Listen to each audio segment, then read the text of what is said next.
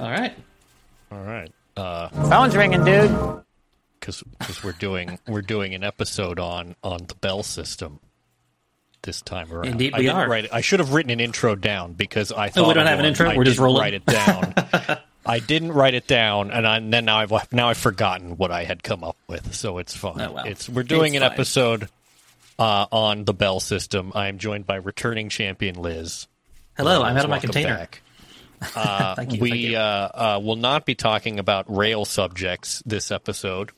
no, or no real we? content whatsoever. We promise. Or will we? Maybe a little, just a It's a bit. surprise. Stay tuned for later. Um, but this is most mostly about The Bell System. People using technology to help keep down costs and improve service.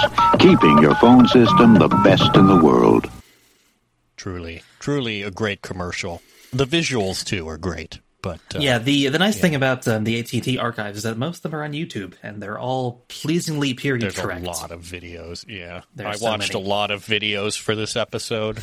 You bought Uh, books I for this episode. I bought books for this episode. I bought a book called Disconnecting Parties, which I thought would be an interesting history of the Bell System breakup. It turned out to mostly be like a management consulting type book, so I don't Oh, recommend really? reading it. Oh, yeah, there was only like two chapters that that were one. Uh, which was good because it mean I didn't have to read the whole book. Well, true, true. it's a book about I mean- how you break up a large enterprise, which I guess matters to some people, but also it would have been like great for your 40 Goodreads numbers this year, but mm, yeah. Yeah. I, I feel like the knowledge is probably all out of date at this point. a lot in there about who gets which typewriters. Yeah. I should add a link to the video that I watched, which is uh, uh, an old film from New Jersey television. It's about an hour long about uh, the day after the breakup. And it's pretty good, although there is a whole section of um, a shareholders meeting with a bunch of AT and T shareholders who are like deeply concerned. And I'm like, yeah, I don't, I don't care. oh, boo hoo, my stonks. My blue chip stock is breaking up into several blue chip stocks. Whatever shall I do? It's like, oh it's okay. God. just The wait 80s, thirty you'll years, be we'll be back together. Yeah, Yeah, you'll be that too. fine. So I've arranged this episode mostly in a timeline because uh, I- I don't know. That's how I think. I'm an engineer. So so so we start at the beginning. Uh, in the beginning, the world was created. Um, and then sometime later in 1876, Alexander Graham Bell is granted a patent on the telephone. Notice that I did Very not say that specific he phrasing. invented the telephone. Whether he invented the telephone or not is like a completely separate episode. on a completely did get- different podcast. He did get the patent on it uh, in the Yeah. same way because he got there first, basically employing the same strategy that people use today to acquire uh, expensive sneakers. Certainly. I mean, hey, it worked for Carl Benz. Right, exactly. So, um, commiserations to uh, the other guy, Elisha Gray. Is that his name? I don't know. We don't know his name because he didn't I get the patent. Don't remember. I didn't do. I did almost no research for this research for this episode. Um, so Yeah. you know, Uh, this is this is why companies around the world encourage you to file patents or record inventions as soon as possible. Uh, then later on in 1877, the American Bell Telephone Company is opened in where else? New Haven, Connecticut. the center of American industry. Yeah. Um, in 1880, American Telephone and Telegraph is founded under the Bell Company to create long distance service. which at the time, meant like Connecticut to Massachusetts, I think. Right. Yeah. I mean, at the time, like you could call like down the street, but if you wanted to call like the pizza, uh, you know, pizzeria, that was gonna be that just wasn't really feasible. And we we'll get into why that is in a bit, but um, Yeah. they they decided, hey, we should uh, connect all these things up. In It's kind 1881, of like um, oh, go ahead. it, for for a little bit there, it was kind of like um, back when you had some friends on AIM and some friends on MSN, and like you'd have to, you know, there was no way to interconnect. Right. Yeah, that was We'll before we all just used Discord, which is sort of the bell system of the internet, if you think about it. Huh. Hmm. Much to think about. Yeah. Much to think about. Although maybe it's more of like a uh, maybe it's more of the GTE of the internet to like Slack. I don't know. Yeah, We'll put a pin in mm, that. yeah. We'll come back Yeah, to we'll, that. we'll come back to this metaphor. In 1881, AT&T acquired Western Electric from Western Union, the telegram company. Western Electric would become its main uh, equipment manufacturing arm, subdivision, etc. Uh, I thought that was interesting because I never understood why it was called Western Electric. Turns on AT, turns out AT and T just like acquired things and then yeah, you know, I never, I didn't know that either until very recently because I, never thought Yeah. about it much. Because I own enough Western Electric phones. You'd think I'd think about it at some point, but uh, Mm. nope. Yep. In 1892, the AT&T network, which started in New York, reached Chicago, uh, which was basically the length of the country at that point. At that point, there was nothing west of there that you really needed to call. Right. Worth noting that at this point, like to cover that distance, if you wanted to call that distance, you would have to shout very loudly into the telephone. Yes, they hadn't yet worked out amplification yeah. in Uh, any meaningful way. In 1899, AT&T basically takes over its parent company, the American Bell Telephone Company, and becomes the the main company.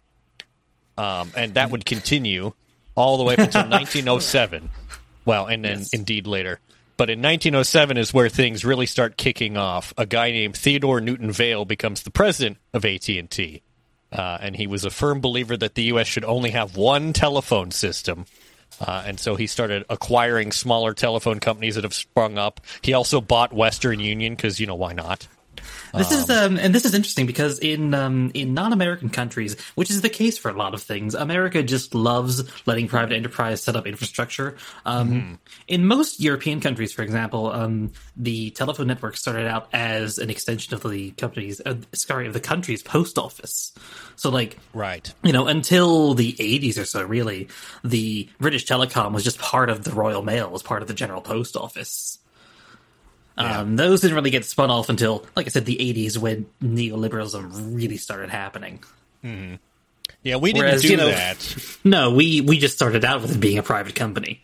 Right, and, and of course, uh, there were thoughts of sort of nationalizing it early on, but AT and T was like extremely careful to thread that needle, and so they adopted this slogan, which which came to sort of um, signify the Bell system: one policy, one system, universal service.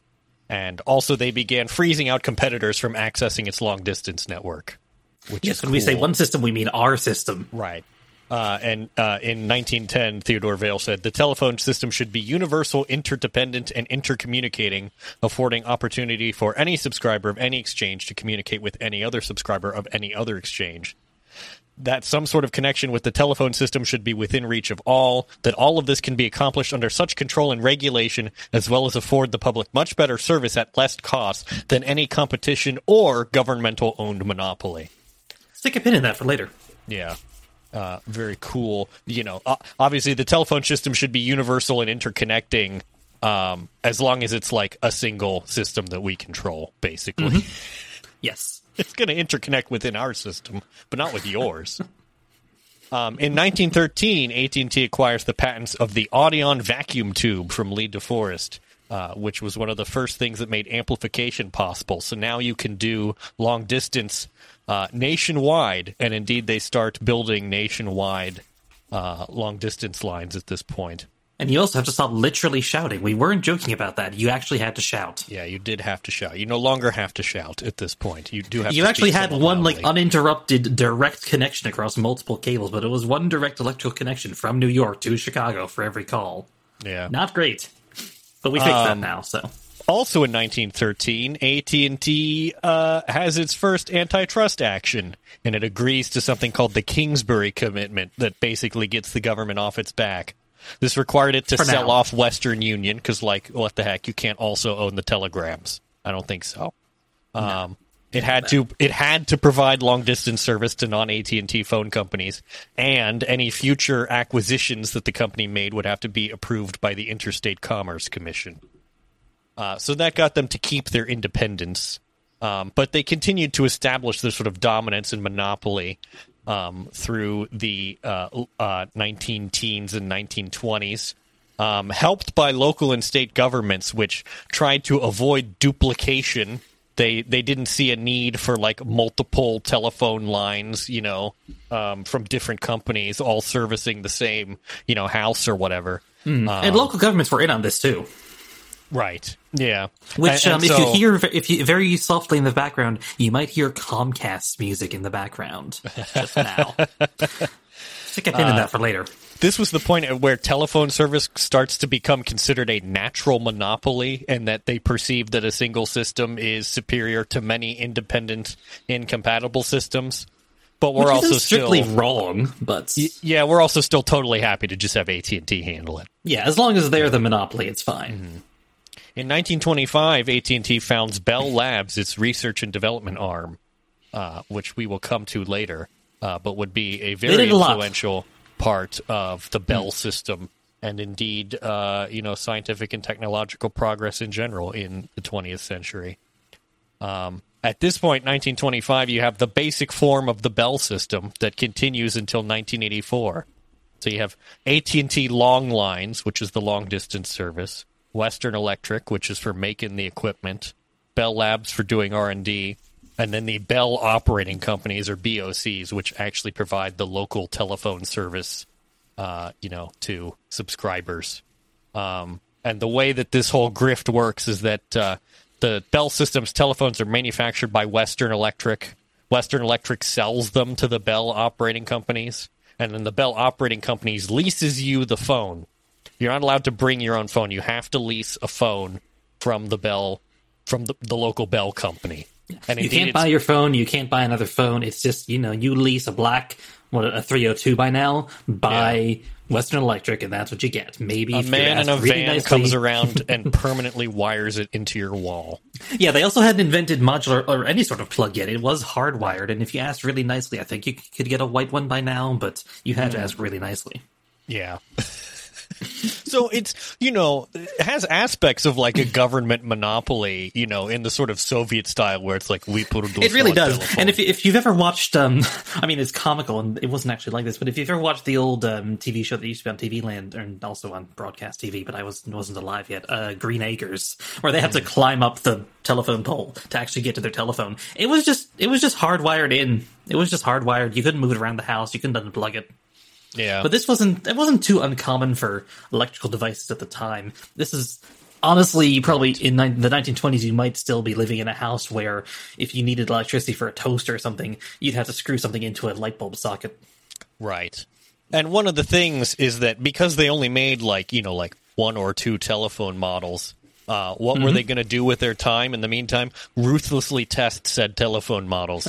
So I watched some videos of an apparatus that Western Electric had for basically slamming the receiver onto the body of Model 2500 telephones over and over and Oh, over Oh yes. again. Yeah, and no, you I've begin to that one as understand well. why they are indeed so robust.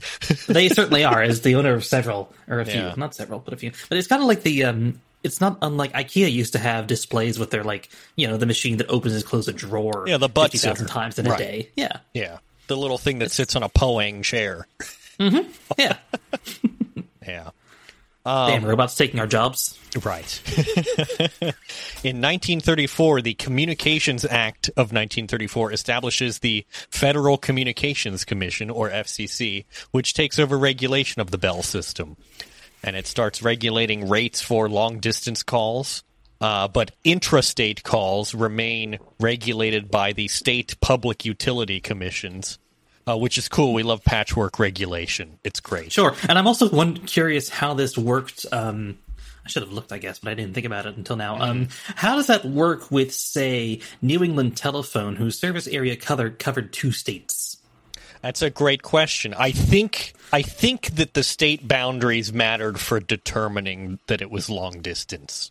Yeah, that I mean, it- probably or basically, if it crossed the state boundary, it was then subject to FCC rules. So, certainly, yeah. which meant uh, certainly that if you if you lived in Connecticut and wanted to call your friend like a couple miles away in like New York, you know, enjoy. Just over the border in Greenwich, yes. Right. Have fun. Also, Because area codes weren't a thing yet, but I mean, because once they invented area codes, the billing became much easier. But Right. Yeah, at this point there weren't that many people who had telephones, so you didn't need, No. you know, you only needed like six numbers or something like that. Mm-hmm. Wasn't that many. Um also at this time, a company called General Telephone is organized from a bunch of uh, little independent telephone companies that were called the Associated Telephone Utilities Company. And uh, you know, they they will become one of the independent competitors to AT and T, um, and then we'll find out what happens to them later. In 1949, the Department of Ju- Justice alleges that AT&T is abusing its monopoly position. and I'm shocked. begins litigation with the company uh, that continues until 1956. In 1956, you get what is, for a time, the biggest uh, um, litigation and regulatory action against AT&T. Um, It's also one of the biggest antitrust um, uh, litigations in general. Right. In, so in 1956, AT&T agrees to a consent decree that limits it to owning or controlling 85% of the U.S. national telephone network. Um, and uh, so they also had to divest uh, from their Canadian operations, Bell Canada, Northern Electric, and their Caribbean operations, which were under uh, ITT. Um, and uh, I have a quote here from the book that I read, his, um, uh, uh, Disconnecting Parties. It's even more remarkable, however, is the historical ir- irony that those momentous new technologies that were eventually enlisted in the campaigns to undermine and finally to dissolve the Bell system, that this would come to pass was a function of Bell Labs' longstanding legal obligation to make its patents readily available to all comers as codified in a consent decree with the government in 1956. Uh, this, too, as will be seen, was an important feature of the Bell system's special public interest oriented covenant with the public sector. Treated by legal charter as a national resource, Bell Labs disseminated its scientific knowledge and technological achievements. Not surprisingly, many companies and industries looked for ways to take commercial advantage of the new expertise. So, yeah, they were required as a result of their monopoly position that basically anyone who came to them wanted to license a patent, they had to, to make some sort of deal with them. Uh, Indirectly, which- this is why I have a job. Right. Indirectly, it's why we have computers. Yeah. Th- this would come to be important, as it mentions. Yes. Um, also in 1956, there's a separate act called Hushaphone. Uh, a company called Hushaphone. They don't name things like they used to. They used to name things. They truly, charmingly. yeah, we truly used to have much more zany names for like regular plain old devices. but the Hushaphone was was this device that you could um, put on your phone, and the idea was that it would stop other people from overhearing your calls as you made Yeah, them. it would fit over like the end of the microphone end of your telephone handset, and It has course, a very ambitious has- name for what is essentially like a piece of Bakelite. Yes, it's just a piece of plastic that means you can whisper a little bit, but not too softly It looks- into your telephone. And I encourage you know, listeners maybe to not be overheard. to, to look up, look this up because the device just looks really ridiculous. And on Wikipedia, there's a picture of a guy using one, and he's just talking into a box, basically. yeah, but you could um, uh, basically AT and T alleged that um, uh, you know you, you couldn't use this at all, like it was a violation of their um, you know their their system rules and things like that. Um, and so, in this ruling, the UC Court of the U.S. Court of Appeals for the D.C. Circuit determined that um, it was not a foreign attachment, quote unquote, and it could be used on customer lines and equipment without incurring extra fees. Breaking Um, news: you can attach uh, pieces of plastic to your telephone. Yeah. An important caveat of this decision was it didn't allow for electrical connections of devices to the Bell system still. This was like purely passive devices you could like attach to telephone equipment, but you couldn't wire anything directly into the Bell system at this point, which is why this remained for a while, which is why early modems and things like that required you to use an acoustic coupler where you actually had to like pick up the phone and set it on a thing that connected to your computer. Early modems, and also there were devices that used acoustic couplers to um, connect a telephone up to a two-way radio as well. Oh yes, that's right. Yeah. And I think this is, um, if I recall correctly, um, if if the wiring in your house was installed by the Bell by your local Bell company, they owned the wires in your house. They did indeed, yes. Which, yeah, that's you know they they claimed this is indeed, and we'll get to it after after the um, the Bell system breakup and all that. This is when you get um, on your house, you have your telephone demarcation point. That marks the point where the wiring past that point belongs to you, and anything before that belongs to the telephone company. But Yes. before that, it all just belonged to the telephone company, and you were leasing it from them. Which Along is with kind of phone, wild to think you know. about. Yeah. It really does raise some. I, I don't think it ever really came up, but it would potentially cause some interesting situations for insurance claims and things like that. Right. Yeah. it probably did at some point, but Anyway, the Hushaphone uh, uh, decision opened up a secondary market for telephone equipment, um, which would continue to grow in time. Uh, in 1959, General Telephone acquires a company called Sylvania Electric Products, which you you may be familiar with because they're a brand used for like light bulbs and stuff. But at the time, they made quite a bit more than that. Um, but they changed their name to General Telephone and Electronics, or GT&E, uh, in 1963, a company called Microwave Communications Incorporated, or MCI, is founded to construct microwave relay stations between Chicago and St. Louis.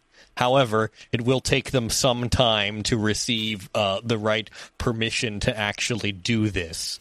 Uh, Quite and we will some time return to them later. yes. In 1965, another independent telephone company called Continental Telephone Corporation is organized. Um, it will eventually grow to become the third largest independent phone company. Um, in 1967, fun railroad side note: the We American you. Association of Railroads requires each rail car to be equipped with GT&E's KarTrak automatic car identification system. Uh, this is neat because it was one of the first applications of barcodes, and it was in color. It certainly was. So this was just, just a they plate just went with for it. this was they were um, testing a way to uh, you know automatically identify um, you know freight cars because otherwise they would just be you'd have a guy standing there writing down the numbers as they went by to Which is sure hard to do if the they're right going by at speed. Certainly, certainly. Um, so this was just a big old metal plate welded to the side of every freight car with um, some reflective some colored stickers of various patterns Right. on it. and you'd have a camera line side as the train went by, and it would scan each barcode. Of course, this thing is common now. Indeed, that's what QR codes were, were originally developed for, was for auto part Mm-hmm. identification. And we can do it very quickly and reliably now. But uh, In not- 1967, not so much. In 1967, it turns out that things like snow, frost, dirt, um, generally Fog. anything that would get on anything you leave outside, which is uh, the place where you put rail cars, uh, Yes. would cause issues. Graffiti. Yeah. Oh, mm, yeah. That also became a problem around this time. Um, but yeah, uh, very very neat thing. By the way, the way they do this now is just with RFID tags, which is way Yes. smarter. Yeah. But you know, we hadn't invented that yet. In 1968, the FCC determines that the Carterfone, a device which allows a two-way radio user to patch into a telephone line, may be electrically connected to the AT&T network. For the very first time, you no longer have to deal with the terrible sound quality of talking into a two-way radio and having the speaker from the other end's radio go, you know, play near the microphone of your hands telephone handset. Right. This FCC decision also allowed any lawful device to connect to the network, which meant that you could now connect all sorts of things like answering machines, fax machines, modems, uh, your own telephone, maybe. we'll see. Maybe. Um, In to find out. 1969, the FCC votes. So remember, MCI was founded in 1963. Now, here in 1969, the FCC has finally voted to allow MCI to construct microwave relay stations. Uh, AT&T appeals the decision, but is dismissed. Um, in 1971, GT&E becomes GTE.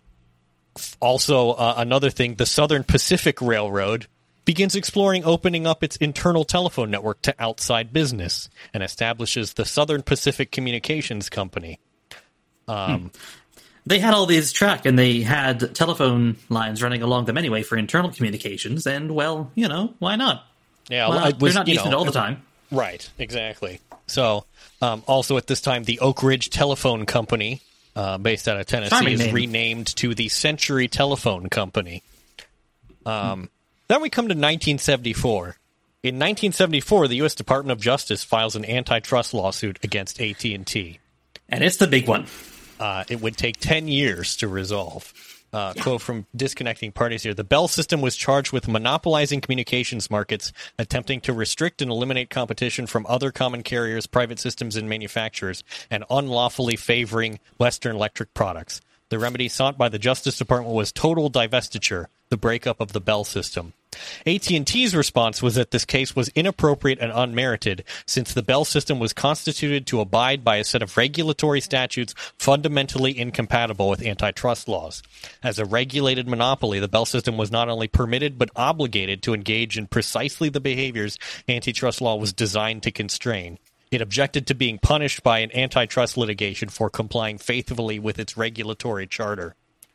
and they had a little bit of a point. You know, there are a few legally permitted monopolies out there. AT and T was one. Uh, Major League Baseball continues to be one. You know, they're not Right. It's not impossible.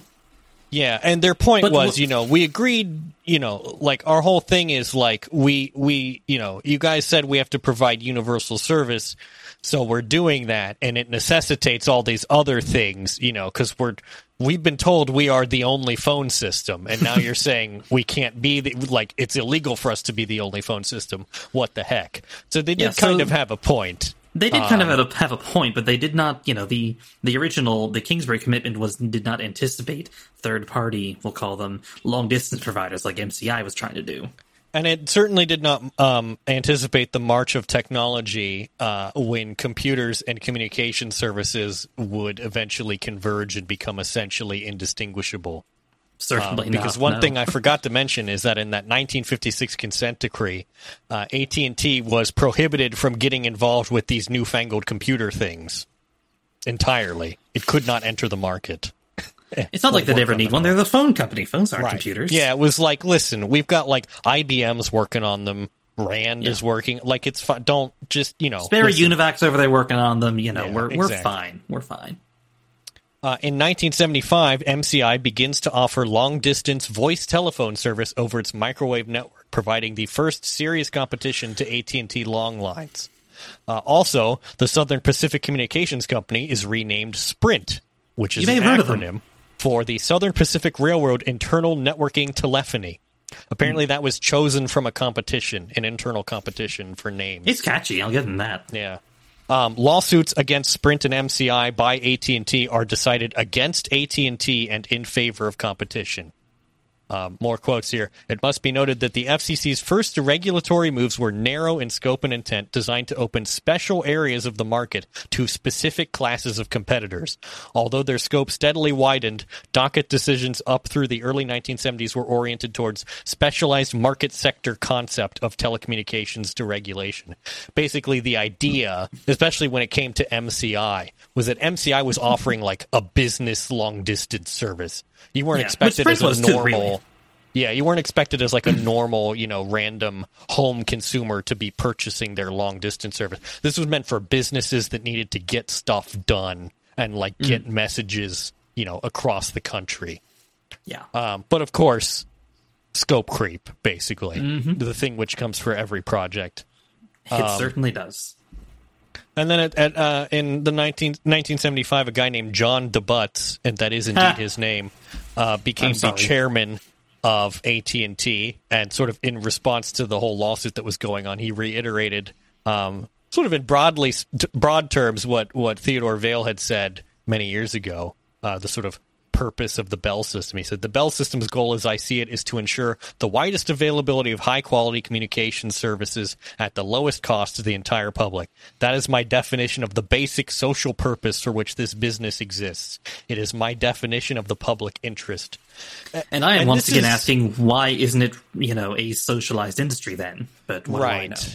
But this is, something interesting that I sort of came across, especially in the in the um, the hour long video that I watched, is that they interviewed quite a lot of Bell System or former Bell System employees, and all of them talk about um, this sort of social obligation.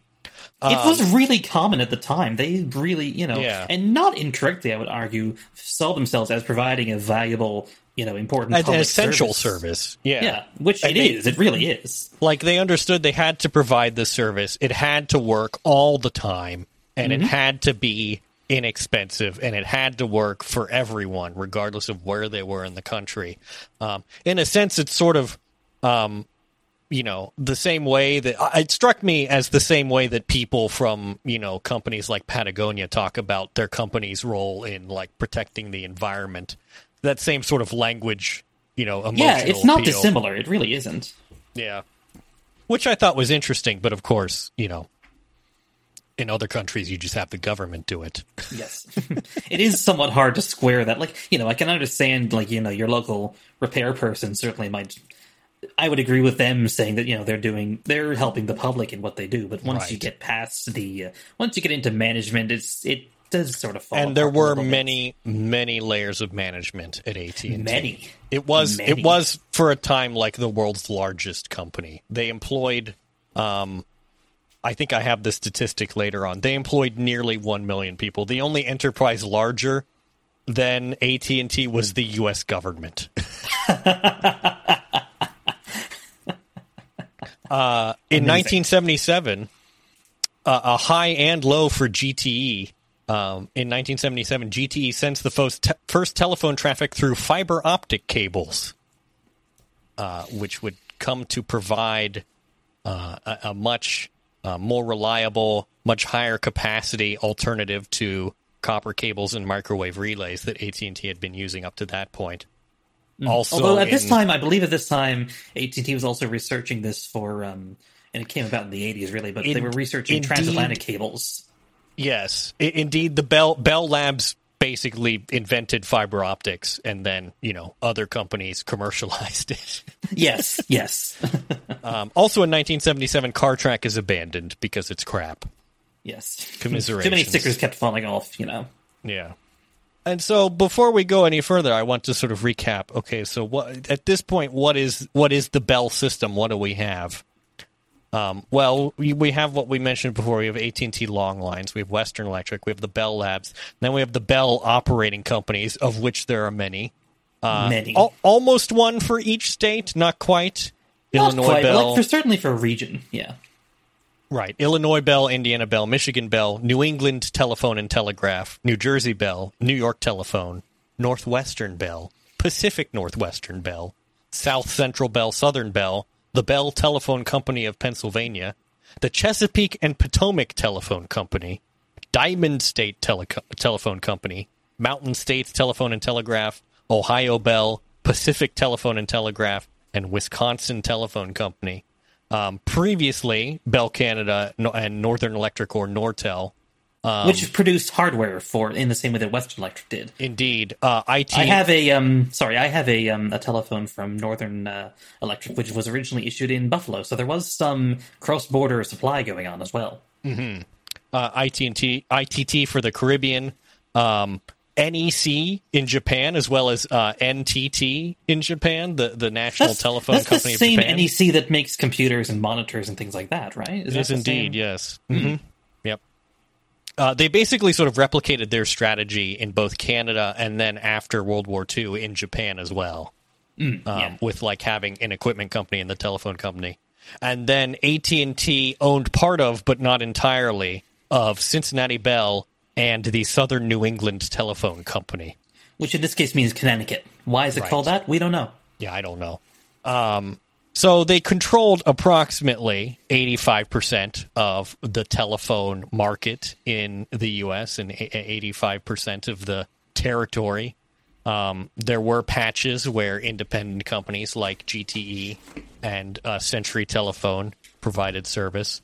Um, but the way that the Bell system worked, um, uh, the quote from Disconnecting Parties there could be no more powerful tool for ensuring universal service in the structure of Bell system rates, which set price below cost for basic residential phone service and covered those costs with revenues from higher priced long distance or business services.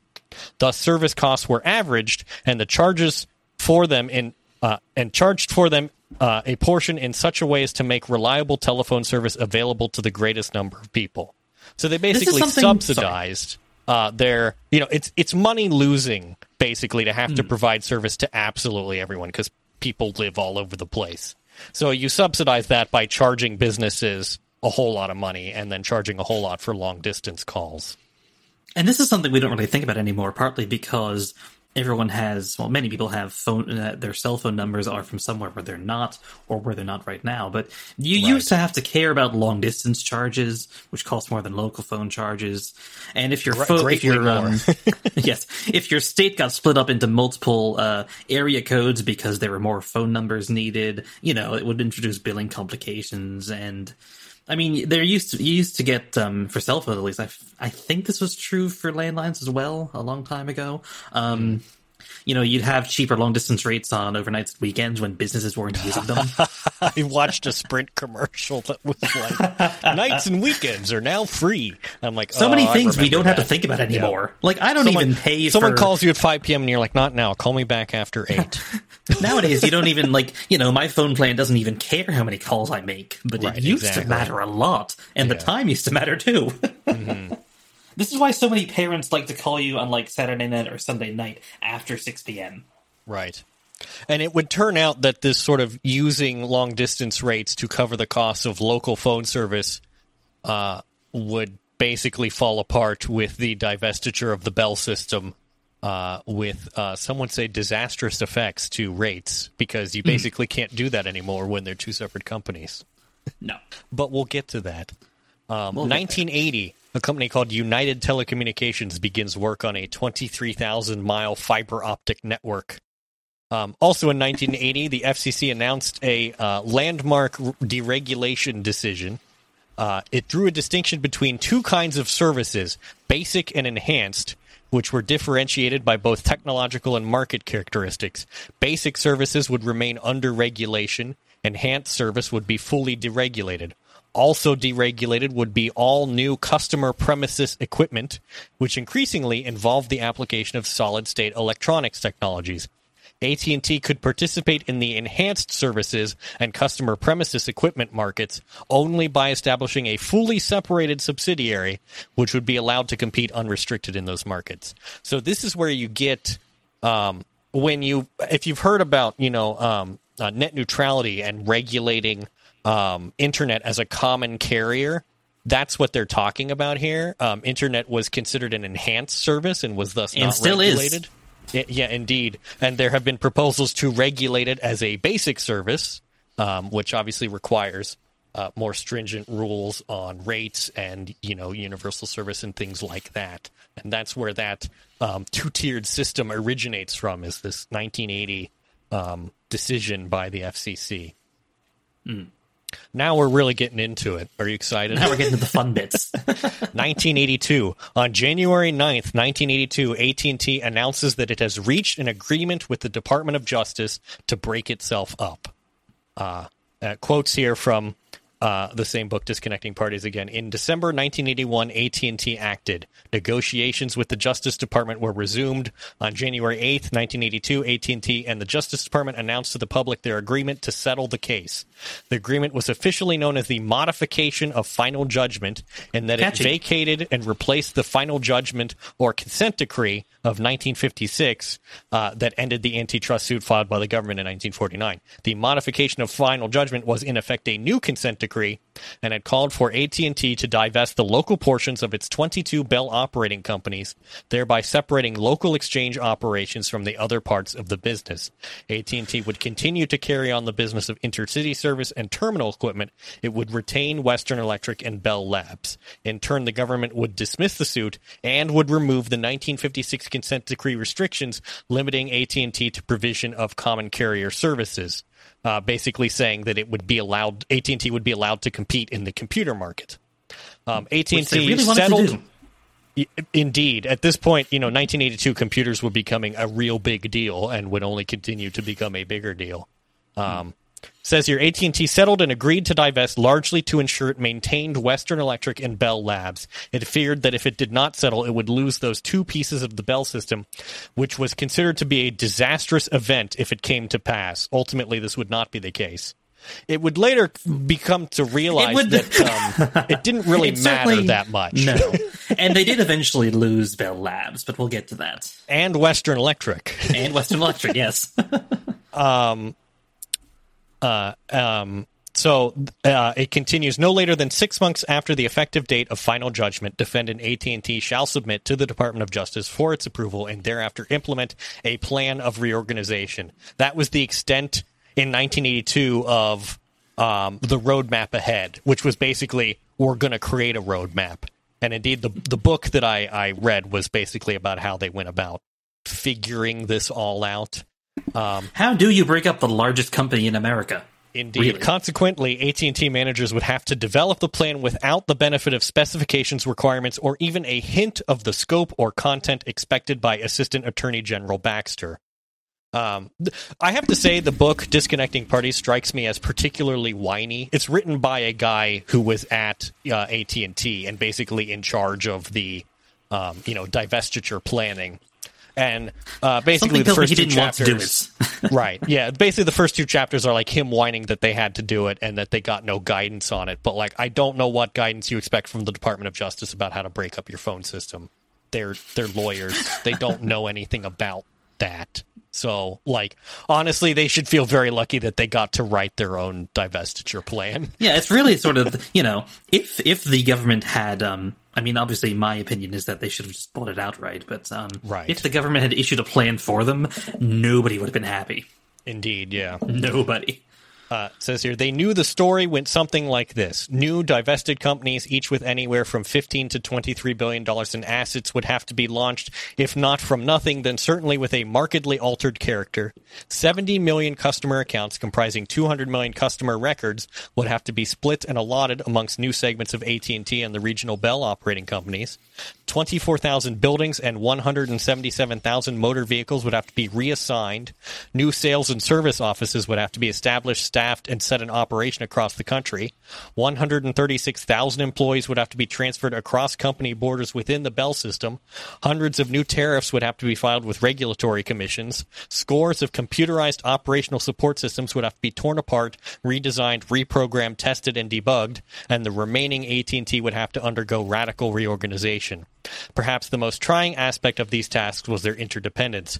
For example, as- access charges were dependent on asset subdivision. As division was dependent on how exchange boundaries, that is, the boundaries of calling areas to be served by the diverse companies, were drawn.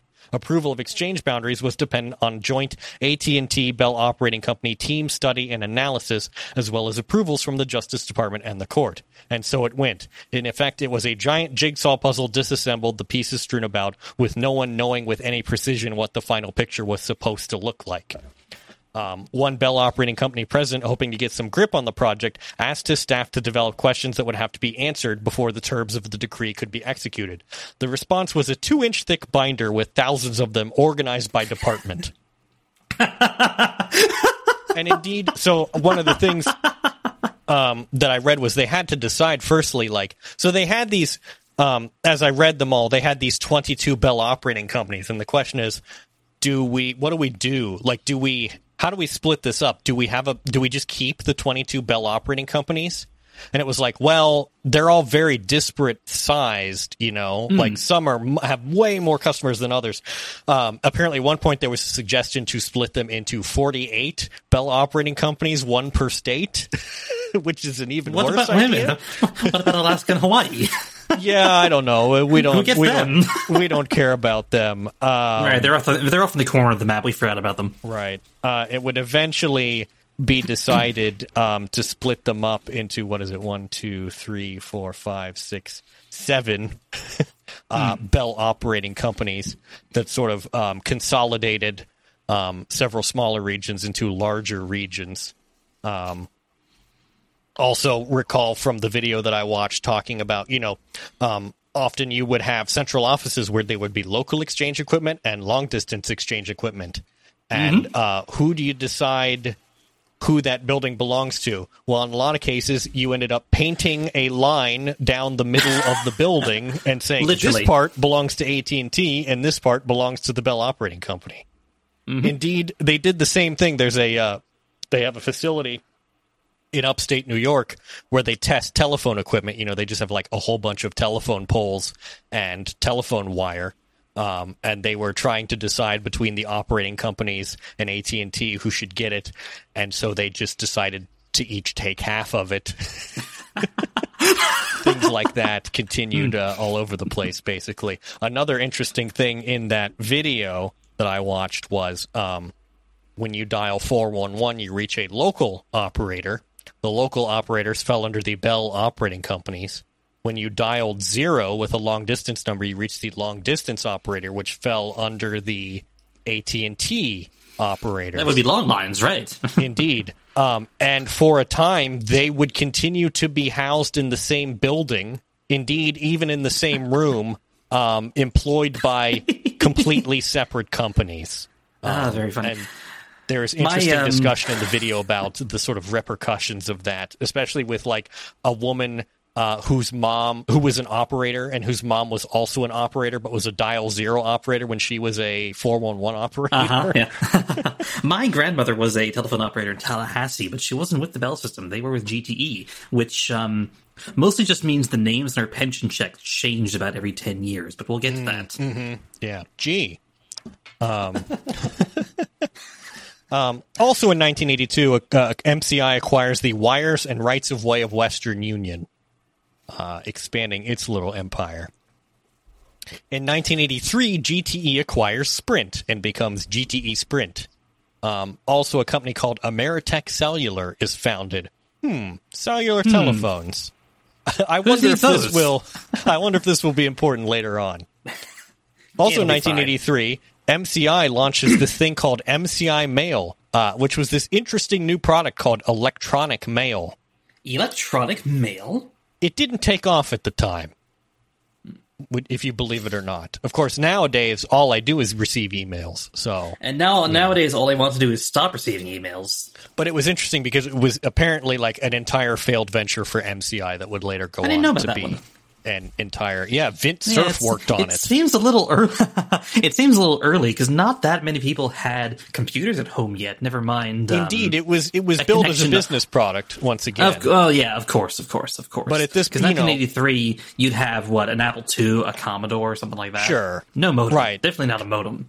Yeah, but at this point, you know, business people who are making these sorts of decisions about to whether to acquire this service or not did not understand it and did not see the value in it. So, uh, you know, it's fine. But yes, it was partially developed, developed at least in part by Vint Cerf, who also invented TCP/IP or co-invented TCP/IP, which makes the internet work. Uh, he certainly worked for. MCI for a time. Um, also in 19, 1983, another company called Long Distance Discount Services, or LDDS, is formed. Uh, and Not now we come catchy. to Not- the name, 1984. not yeah. Well, you know, as we'll find shortly, they will change their name, become sure a completely different company. Uh, 1984, the Bell system is broken up. oh boy, At the time of its breakup, AT&T employed over 900,000 employees and was the largest corporation in the world. Only the U.S. government employed more people. They employed 7,800 Smiths and 3,600 Browns. I wonder how many John Smiths there were. I really do. I don't know. One of the Browns was chairman of the company. Good luck to the rest of you. Their AT&T stock was held by 3.2 million shareholders. It was the most widely held security at the time, and what is considered a blue chip stock. Um, And their sticker was and still is T, just the one letter. Indeed. Um, of the breakup of the Bell system, Chairman Charles Brown said, and this is a direct quote, "It wasn't our idea." Sorry. AT&T retra- retained control of Western Electric, Bell Labs, and Long Lines. Uh, although, you know, asterisk here, they retained control of most of Bell Labs. Uh, Most. The rest is split into Ameritech, which consisted of Illinois, Indiana, Michigan, Ohio, except for Cincinnati Bell and Wisconsin. Bell Now, Atlantic. hang on, Oh, sorry, ahead. question though. Cincinnati Bell is literally just the area around Cincinnati, right? Indeed, it is. One Yep. is small. What? How um, did they I- pull that one off? I don't know. I, I truly don't know. It's bizarre. It is because I always, you know, Bell had I, its own cell network for a time, even. they did. Whenever I am up late and um, you know going down the Wikipedia rabbit hole about ATT, which happens more often than I care to admit, it does happen a lot. Every time I come across that, I'm like, how did Cincinnati Bell manage to pull that off for so long? Yeah, um, I don't want to spoil it, but Cincinnati Bell does have an expanded service area now in the in the in the current time. Hmm, just a bit, just a bit. Yeah. Um, so you had Ameritech, you have Bell Atlantic, which is New Jersey, D.C., Maryland, West Virginia, Virginia, and Delaware. Um, now, AT&T's plan to to uh, retain control of Bell Labs was not well received by the Bell operating companies, who also wanted a research and development arm. And so some of the R&D at Bell Labs was split off into a new company called Bell Communications Research, or Bellcore, which was uh, sort of co-owned by all of the Bell operating companies in turn. Uh, Hmm. Bellcore would go on to invent such things as caller ID. Th- Yeah, th- I mean that's. and and that's it. I mean, they- yeah. They what did they do? They they invented advanced, caller more ID. advanced um, telephone switches, things of that nature. The company pioneered many services, including caller ID, call waiting, mobile number portability, and toll-free telephone number service. Um, Bellcore would eventually um, change its name to Telcordia. Then it would be acquired by Ericsson, restructured and rebranded as iconectiv, which is what it's currently known at. Uh, what does it do now? It operates the Number Portability Administration Center, um, which basically is what makes sure that when you change uh, cell phone providers, you get to um, keep your number. Um, and it also. note. Sorry, Oh, go on. ahead. No, no. So just an interesting side note about number portability, just for funsies. Um, I mentioned um, the British Telecom earlier. Um, up until very, very, very recently, um, Ofcom, the British Telecommunications Regulatory Agency, handled number portability in between, like communicating between telephone providers, was handled through a Yahoo email group. Um, this became an issue when Yahoo shut down their group's functionality. That is couple years nearly, ago. That is nearly as ridiculous as the entire automated clearinghouse electronic funds transfer system being based on FTP files, Yes, yes, it is. which is another thing. Um, iconectiv also um, operates the Common Short Code Registry. Short code being like, uh, you know, when uh, you're told to text Joe to 30330, that's a short code. Oh yeah. And I used to to, um, I used to tweet a lot through 40404. Yeah, um, Cha You just be Cha use- or KGB, uh, for example. Yeah, so they run the registry for that. Um, currently headquartered in where else? Piscataway, New Jersey. Ah, Piscataway. Probably one of my New favorite New Jersey here. towns because it has piss in it. It's it's honestly New Jersey comes up a lot when you talk about about labs, um, because that's where It it is. Indeed, And um, uh, you know, yeah. it's it's actually a nice town. It's nice. It's a nice little place. AT and T or the Bell Systems, you know, headquarters were nominally in downtown New York, but a lot of the stuff was in Basking Ridge, uh, Mm-hmm. New Jersey, and then the yeah Bell Labs had its whole complex. Well, they uh, had which- two. Yeah, well, one of their big complexes, which I forget what it was called, but it- Murray know, Hill was the big one up in North Jersey, but then you had one in South Jersey as well. In uh, yeah, Holmdel. Yes, Holmdel. That's the one I'm thinking of. Which it no longer Hmm. belongs to the Bell Labs. It's now been divvied up, and like I think N- Nvidia has offices there, and a bunch of other like startup-y type. Yeah, they do. My old um, it's a you know Home just generic tech offices. My um, Yeah. my the company I used to work for was investigating a move there when their lease was up. We we will talk about the uh, slow and agonizing uh, uh, decline of Bell Labs. We can't say death because Bell Labs does still still technically exist, but They're still Yeah. there, we think. right.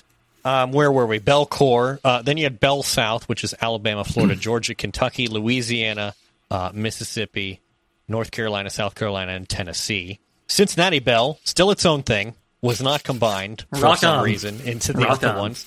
Uh, NYNEX, which is New York, Maine, New Hampshire, Vermont, uh, Massachusetts, and Rhode Island.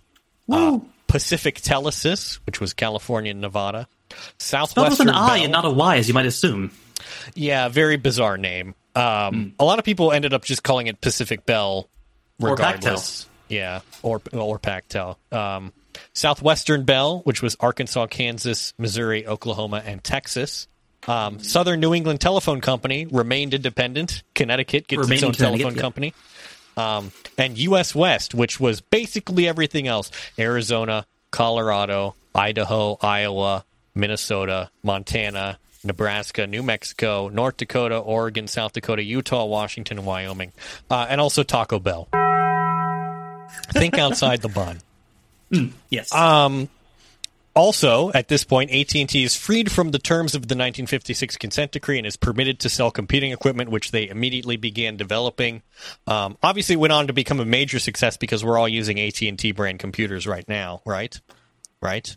right? Mm, eh, eh. Yeah. They really, Um, you know, it is ironic. We'll get to it later, but there's some deep irony here.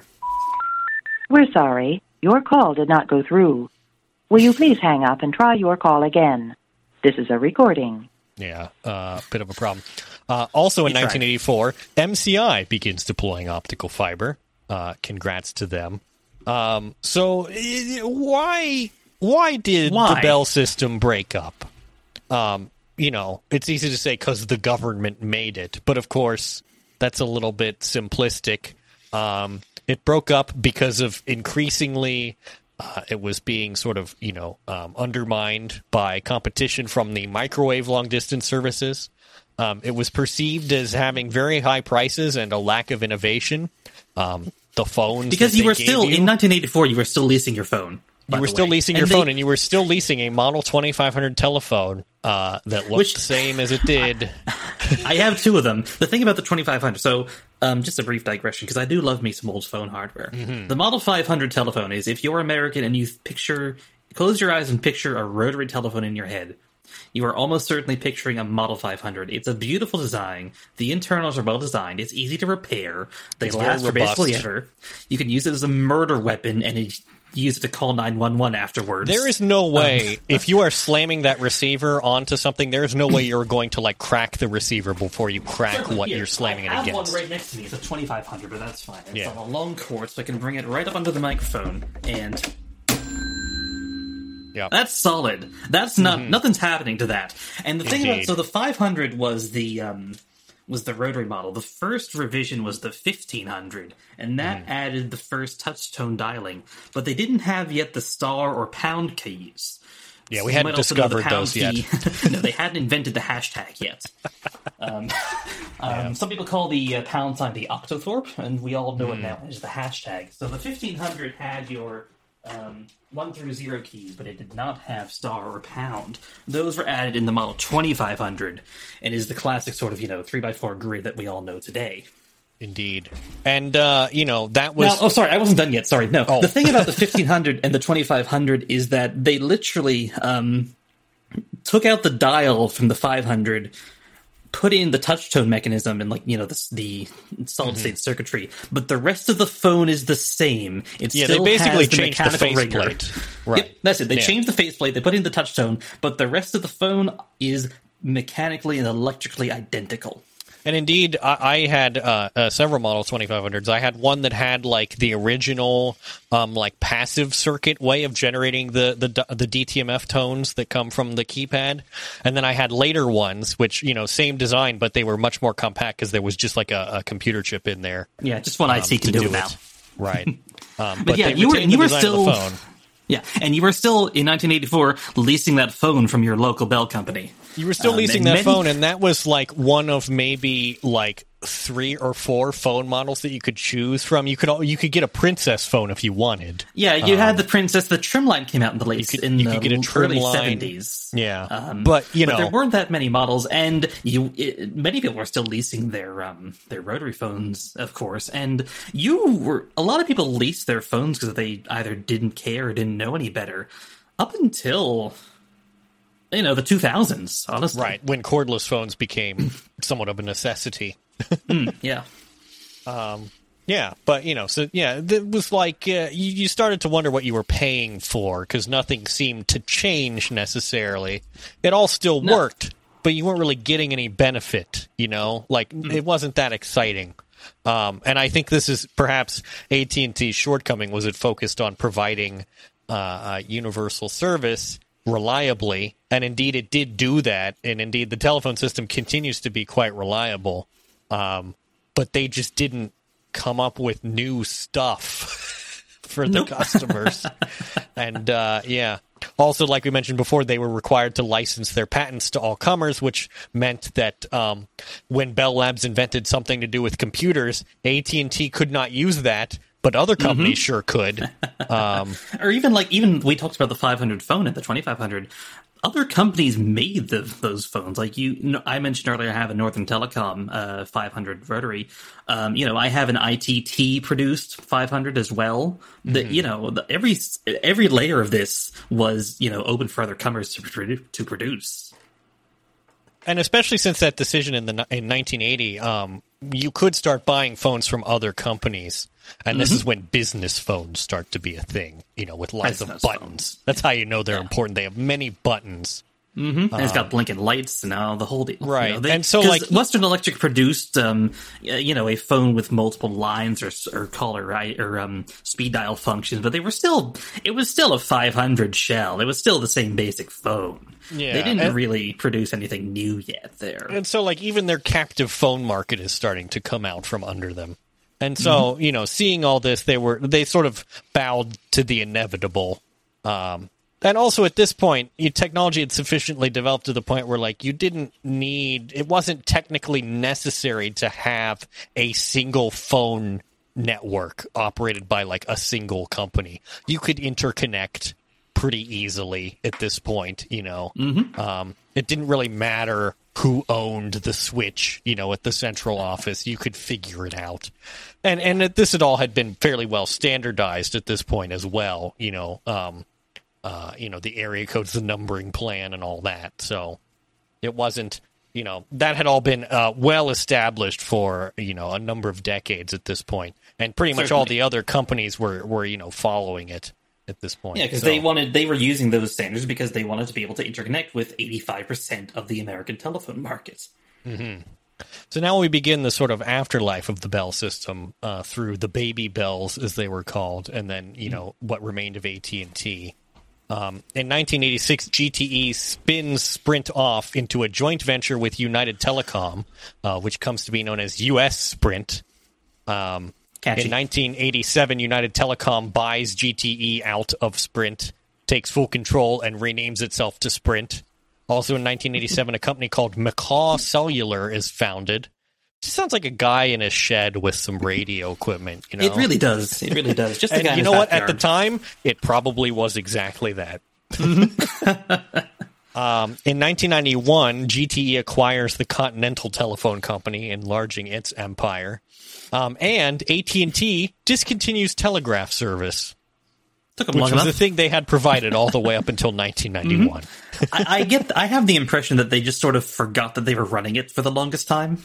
Indeed, it, it seems like they, you know, like early on, they were like, well, obviously, we're going to keep the telegraph stuff with long American Telegraph AT&T. and telephone. It comes first Right. in the name.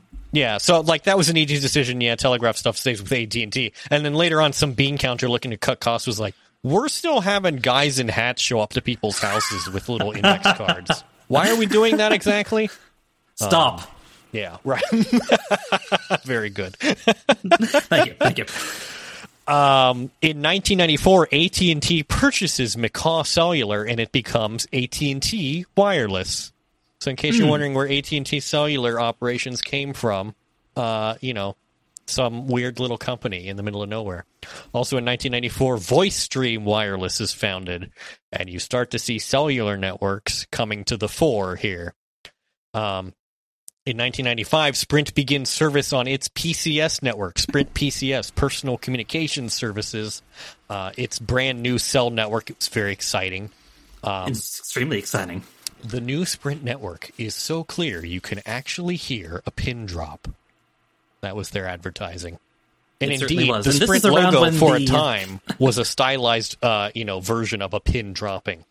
Mm, I remember the TV commercials. I do. Um, Yeah. This was also around when the Motorola StarTAC came out, which was the first, I believe, the first flip phone as we, We know do them love today. it, yeah. Mhm. Certainly the I first, so, one of the first cell phones that can actually fit in a pants pocket. It you know it really conveyed that you were an important person when you yanked the phone out, you pulled the antenna out, and you flipped it open. People knew I to get that. out of your way. You know, Mhm. Important like, that business is happening. is important. He's making calls. He's closing deals. He's He's trading checks, stocks. He's holding GameStop. You know, Write, writing checks Well- and snapping necks.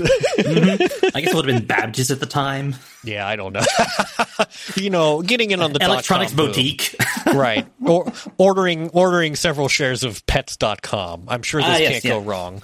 no, absolutely nothing can go wrong now. Also in 1995, LDDS becomes LDDS WorldCom. Still not a great name. Still not Yeah. liking it. Yeah, they would come to regret this decision. Yes, they would. in 1996, the Telecommunications Act of 1996 largely deregulates the telephone industry. And everything was fine afterwards, we swear. Yep. Um, this was perhaps the last deregulation of like the big industries in America. In the 1970s, um, airlines and uh, railroads had been deregulated. Then in the 80s, like motor carriers had been deregulated, which is to say trucking. Um, Yeah. And so finally in 1996, they get to deregulating the telephone industry. And now there's nothing less to, left to deregulate. Indeed. Um, in 1997, SBC, Southwestern Bell Corporation, purchases Pacific Telesis, one baby bell buying another. Also, Bell Atlantic and NYNEX merge. Um, also, MCI and, and, they, they become. Uh, wait, did, when did they rename themselves? Oh, not till later. Never mind. Not till me. later. They they remain Bell Atlantic at this time. For now. Well, also when I was. 1997. Um, I was, go ahead. um, uh, you know, I was in, um, let's see, 1990. I was very distinctly remember this. I don't know why, but I do because I've always been a nerd. Um, I remember we moved in 1997 and our new house, our demarcation box had the NYNEX logo on it. I remember this very distinctly Hmm. Very and I don't know why. Carry on. Yeah. Um, well, you'll notice in 1997 we're going to have yet a third merger here. Um, interesting that this all comes immediately after the Telecommunications Act of 1996 that deregulates the telephone industry. I wonder if those two things could be related Nah, can't be. because now MCI and WorldCom merge into MCI WorldCom, a company that would go on to become infamous for reasons that we will get to.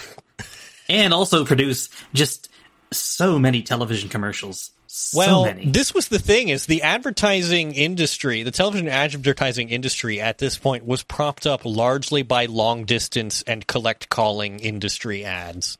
it certainly was. I don't think you Um, could go more than like 10 minutes without seeing an ad for um, MCI, Sprint, or um, call Um, ATT the uh, uh, Call ATT, calling 1010 service. 220, and 1 800 COLLECT.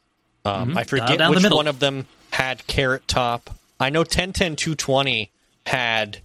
Um, God, what did they? They had a lot of. It was absurd the famous actors they had in their ads. It was the '90s. It was a different time. This is the these are the commercials of my youth that turned me into the commercial hating person that I am today. I'm looking. Okay, why am I? What in? I'm searching YouTube for 1010 220 ads. Uh-huh. and it's just showing me ads. It's just showing me videos from October 10th of last year. oh well, I mean that is well, no, that's not ISO. That's the wrong way round. Yeah, I don't know what's going on. oh, you know what? It's because I typed 1010 2020. Ah, ah, Among the people who did ads for 1010 220, are you ready? I am Alf, Alf. Beloved character Alf, Christopher Lloyd playing a taxi driver, George Carlin, French Stewart. This is this is also around the time that George Carlin was the uh, narrator for Thomas the Tank Engine, right? Yeah, uh huh, indeed. Um, Must have been bored. Christopher Lloyd did several of these ads. Apparently, Dennis Miller, uh, Hulk Hogan, Terry Bradshaw, and Doug Flutie. Amazing, amazing. uh, Toby Keith. Uh, I tell you what, at just uh, who's who of names from the '90s, all America's trying to most encourage beloved. you, all trying to encourage you to use their service because uh, up to 20 minutes is only 99 cents. Amazing. Yeah. Um. Geez, where were we? Oh, 97. We're at the end of 97. Yeah. yeah. Bell Atlantic and a British telephone company called Vodafone found a wireless company. Uh, what will it come to be called? Verizon Wireless. I forgot that the wireless company came first. I really Indeed, it did. Welcome to Verizon Wireless. Your call cannot be completed as dialed. Please check the number and dial again. Announcement Oh, for for that. switch four one dash four. I don't know about you, but I'm very familiar with that message. Oh, I am too. I used to be on Verizon. I uh, I like it that they still include, include the switch number, but yeah, I used to be on Verizon. I got that one a lot. Indeed. I, I don't know what they would ever do with it, but it's nice Hmm. that it's in there. I mean, there's a sort of person who would like if they ever had to file a complaint. You know, hey, this call didn't go through and it keeps breaking. Right. The yeah. sort of By person way, who would. was.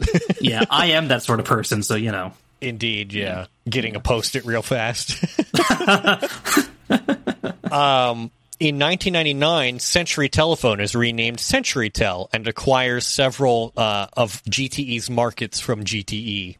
This is one of the times that my grandmother's pension checks changed labels. Indeed. Um, SBC, which had previously purchased Pactel, now purchases Ameritech. and Sprint attempts to merge with MCI Mer- WorldCom, but the merger is blocked.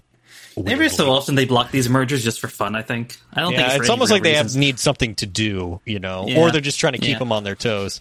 Well, they've got Um, two stamps, and if they don't use the rejected stamp every so often, the ink dries up. So That is true, yeah.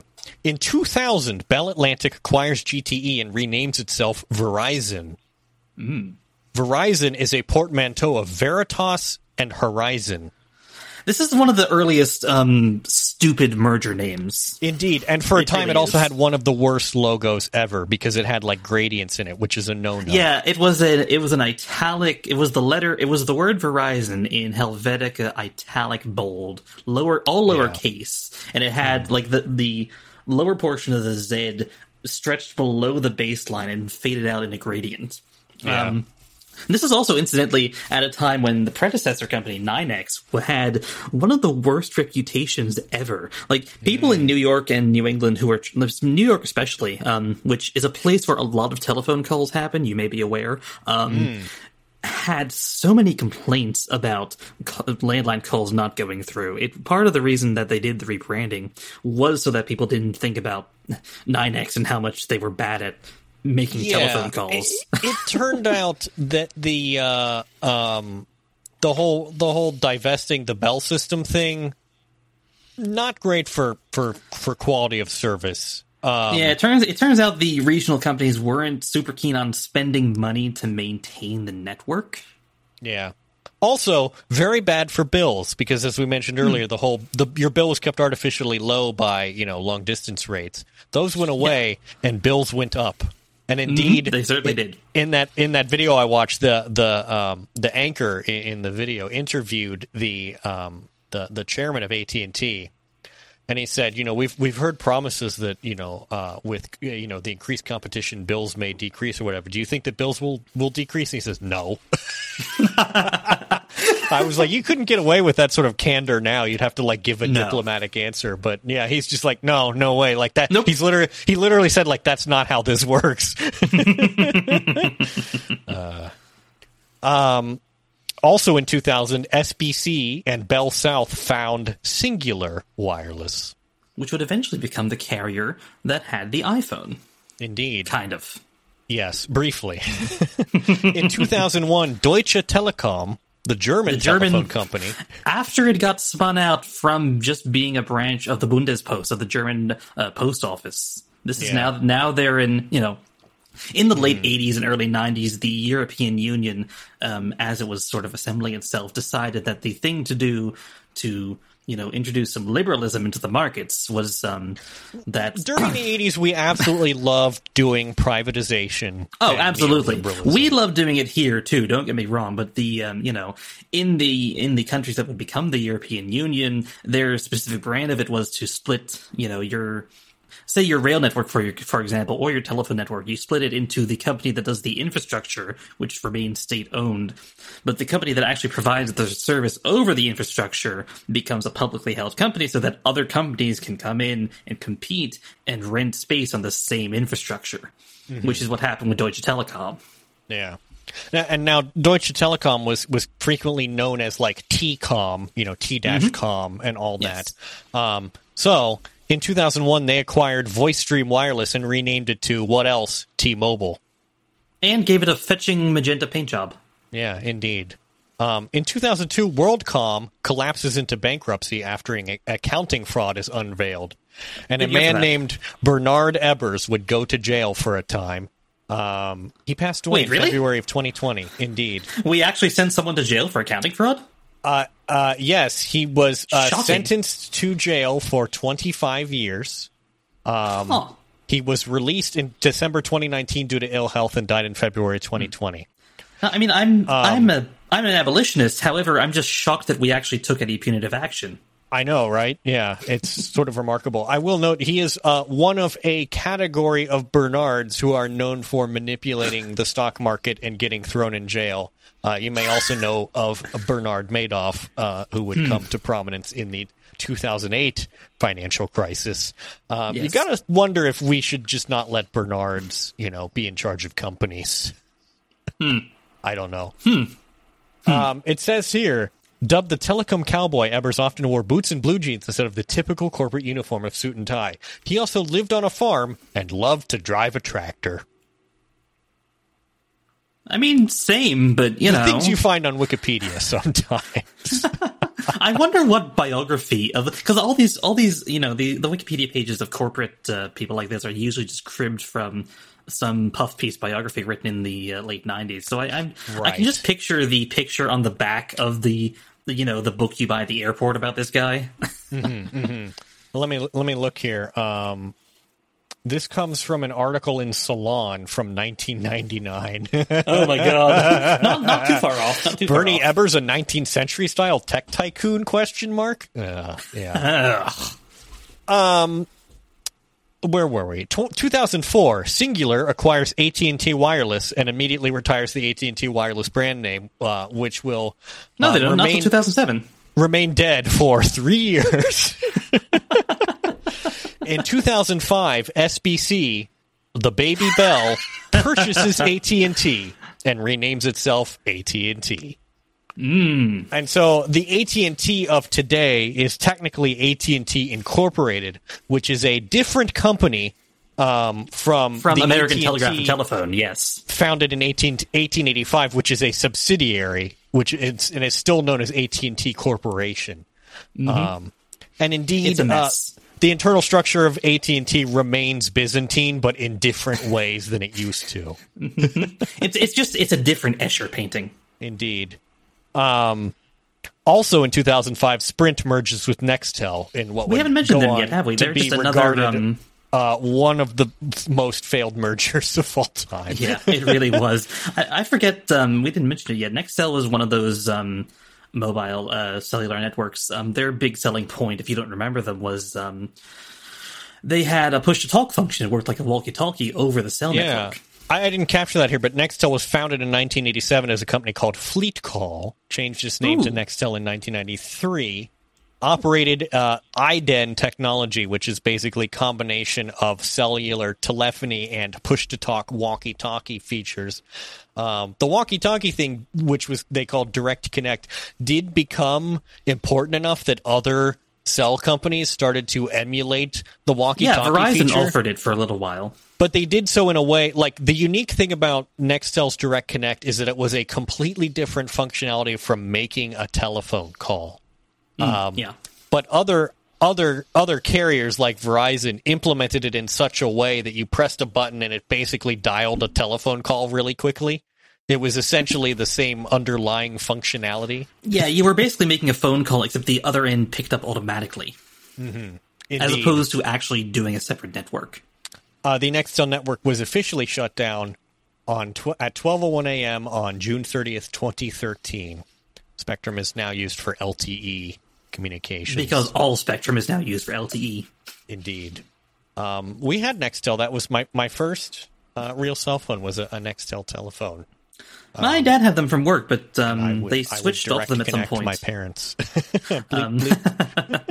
My dad had one for work um, until I forget why they switched, but they switched to Verizon at some point. My first they cell they were on Verizon. extremely popular with with industry, basically. Yeah, yeah. Um, yeah, which is why Sprint merged with them. But then Mm-hmm. uh, Sprint happened to merge with them at approximately the exact time that like Smartphones. stopped mattering. Yeah, yes, yeah. It turns out there's a thing called email, which um, and text messages, which are both a lot more convenient. It turns out. this is around the time that text messaging starts really taking off. And I remember when Yeah, you this is to have to also- pay ten cents per message. Oh, I, well, my parents certainly do recall my high school texting bills. Um, this, but this is also around the time when um, this is really the around 2005, 2006, the ascendancy of BlackBerry. Oh, which used to be, absolutely. you know, Yeah. this is when you start seeing mobile data over the cell networks, and um, you know, you Mm-hmm. used to pay extra to be able to get that, and maybe pay a little bit more for the special BlackBerry services. And it was, you know, was, of course, like everything else, it's just more ways to charge you more fees. But And I would also This- say this is particularly when uh, uh, landline telephone service starts to decline precipitously. both in terms of usage and quality, yes. Indeed, yeah. Um, in uh, 2006, AT&T purchases Bell South, enlarging itself yet again and acquiring Mm-hmm. yet another baby Bell. Um, Sprint spins off its landline operations into a company called Embarq and becomes a And my cellular grandmother's- only company. And my grandmother's pension checks changed their name again. Uh, and Verizon purchased the remains of WorldCom and integrated them into its vast behemoth. Hmm. Uh, in 2007, Cingular is rebranded to AT&T Oh wait, sorry, no, Wireless. sorry. I had a thing for this is when um um World Cup, if I recall correctly, um the earlier you mentioned MCI laying a whole lot of fiber. A lot Uh-huh. of the Verizon FiOS infrastructure was originally laid by MCI back in the 90s. Oh, that makes sense why they sort of gave up on it after a while because it was probably Yeah. when they ran out of fiber that they didn't lay, and then they were like, There- "Wait a minute, we're gonna have to pay Well, there's to two lay reasons more." they gave up. There's two reasons they gave up. One reason was they ran out of fiber that other people lay that they could buy. The other reason is that they um, weaseled their way out of agreements with specifically the state of New Jersey, but other New England states had them as well, or Northeast and New England states had them as well to um, provide fiber service across their states, um, and received massive subsidies and uh, you know grants to do so, and then sort of did it halfway and then didn't do the rest of it and said, "We cover the area with uh, cellular data. That's good enough, right?" Mm-hmm. Yeah, I'm not bitter. I swear. By the way, one one thing that we haven't mentioned here, um, the Southern New England Telephone Company uh, would be purchased in 1998 by SBC um, Mm-hmm. and become subsumed into new AT and T. The only part of New England that is not Verizon. Indeed. Um, and it would later be sold off to Frontier Communications in 2014. Which is ironic because Frontier later went on to buy some of Verizon's other wireline acquisitions. And then they went on to become bankrupt, Yes. which which they currently are. uh, and indeed, Frontier would also go on to buy uh, certain FiOS areas from Verizon. in Florida and the West Coast. Yes. And uh, a- and Fort Wayne, Indiana, and Portland, Oh, really? Oregon. It says some very, just very choice locations. You you get Uh. these sometimes. You get sort of random little bits of land that didn't get cleaned by anyone else. You do start to wonder if perhaps a single system is a good idea. They might have had it right all along. Who knows? Um, 2007, Cingular was rebranded to AT and T Wireless, which we know it This as is today. yes. I had mentioned the iPhone earlier. Um, the original iPhone launch, like the announcement, not when they came up, when they first announced the iPhone, the um, they had an ex- exclusive deal with Cingular. Um, Yeah, but AT&T between- tried to get the deal, but they failed. But then Cingular got it. In the time between that, though, AT&T and Cingular finally merged their operations, despite having you know, merged uh, corporately. That's not a word. Despite having, fin- you know, Right. despite having mer- finished the merger a few years ago, they never actually combined their They operations. really integrated. Yeah. They hadn't consolidated. That's the word I was looking for. They hadn't consolidated until 2007. So, in the space between Steve Jobs standing on the stage announcing the iPhone, where it said Cingular, and when Steve Jobs could stand on the stage and announce when you could buy the iPhone, it now said AT and T. Mm-hmm. And AT&T soon realized how inadequate their mobile data network was for people who wanted to use it. Because up until Some now, you it had remains inadequate. well, so they certainly might, but um, in large cities, a whole lot of people bought iPhones and started, you know, because up until this point, if you were using the internet on a smartphone, I had a BlackBerry shortly after this time. Um, you know, you were mostly downloading text, emails, things of that nature, small 2G. mobile oriented, yes, small mobile oriented websites. Um, the iPhone would download a full size desktop web page and plenty of images and all the other stuff, and it went extremely poorly for them because there was not enough capacity. yeah. Uh, which is why we're now all the way up to 5G in short term. It certainly Um, is. Uh, in 2008, CenturyTel purchases Embarq and becomes CenturyLink. Another new name for the pension checks. Verizon Wireless also acquired Alltel, a uh, fairly small uh, uh, cell carrier. In 2010, CenturyLink acquires Qwest, which is what US West had renamed itself to sometime in the 90s or whatever. Doesn't matter. one of those one of those '90s. You know, we gotta we gotta do a stupid merger name. It's required. Yeah. In They would 2000. they, oh, they would approve your merger unless you have a stupid combo name. Indeed. In, in 2011, AT&T attempts to acquire T-Mobile and is blocked. Um, in 2012, Pin that for T-Mobile. Later. Yeah, and 2012, T-Mobile acquires Metro PCS and turns it into like its value brand. Hmm. Um, and then we come to uh, 2020. CenturyLink has renamed itself Lumen Technologies. Which is hard to Google because Lumen is the name of a cryptocurrency. It's also a very it's a name that I make a dismissive gesture towards because it's just Yeah, a very yeah. jack off name, Lumen It's it's jack off, and it's also like it's so generic, like lumen. Like what you're trying to it, it light? What what does I it mean? What is it? Yeah, it's a point? very it's a very try hard name. I It don't is. understand it. It is. Um, T-Mobile acquires Sprint, and there are now three carriers. Or are there? Uh, Dish Meh. Network founds Dish Wireless and purchases from Sprint Boost Mobile and Ting. Boost Mobile, interestingly, started out as sort of prepaid Nextel originally. Indeed, it did. Um, it turns out I I was reading about this. Dish Network with its Dish Wireless, you know, it's currently leasing service from from uh, T-Mobile, T-Mobile, yeah. formerly Sprint. Um, the Sprint name has been officially retired at time of recording. Um, Dish Network is planning to construct its own 5G network. They are. They certainly are. They are. They Uh, and you own know what? Spectrum. They're going to build towers. You know what? I, you know, good luck to them. Yeah. You know? uh, genuinely, I we Yeah. need more competition in this space if we're not going to have a monopoly. So Uh, they aim to cover seventy percent of Americans by the end of June 2023. So, I don't know. We'll see. That could be interesting. It's been we haven't had a new entrant in a while. It's been all consolidation up to this no, because the whole the story so far has been sort of AT and T, the old AT and T, reassembling itself into basically two companies.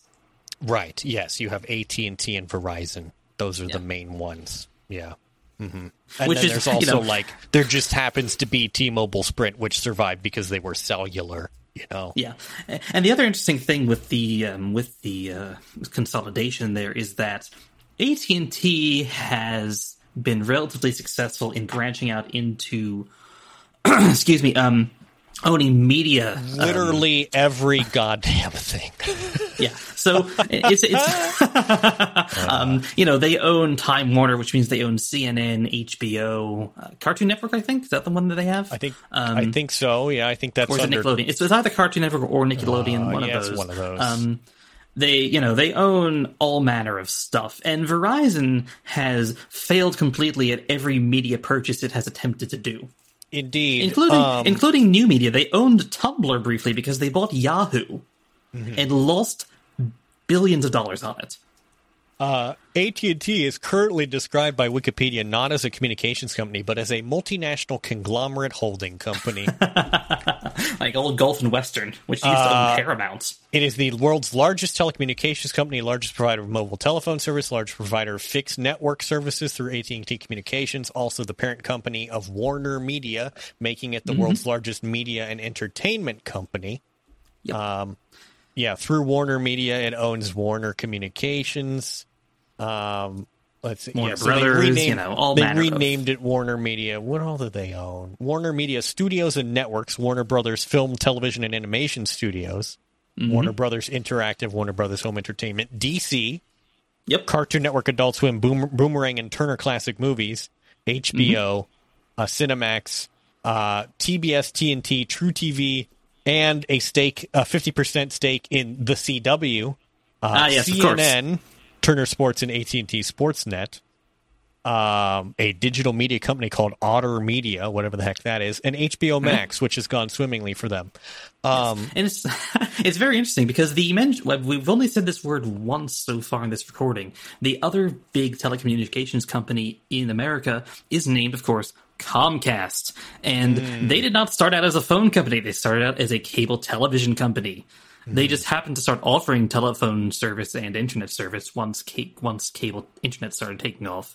And of Yeah. course, they own um, NBC and Universal. But um, Uh, very interesting how thing- the other one came out.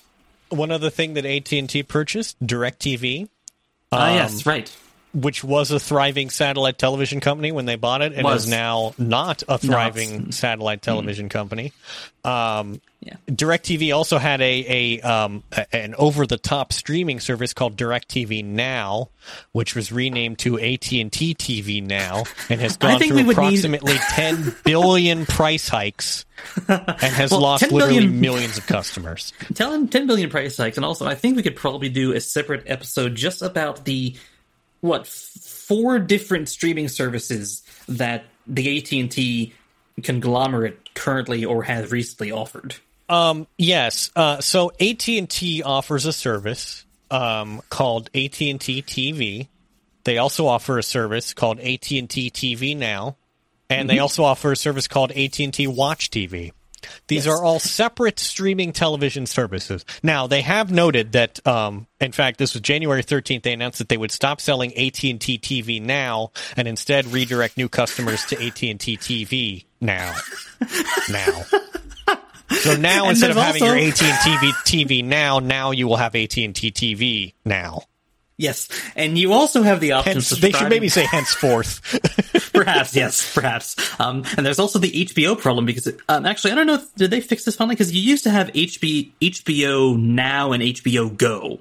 One of I them believe was those have been combined into HBO Max now. Okay, because you used to stop saying now, because you used to have the situation where if you got HBO through your cable or t- television service and wanted to stream it on your iPad or whatever, you had HBO Go. But if you wanted to pay for HBO without already having cable, you could pay for HBO Go was sort of an add-on to your existing HBO service, whereas HBO Yeah. Now was like the HBO service through the internet. I guess they, provided the exact same, you Oh, know, yeah. they were product. literally the same, but they were separate apps.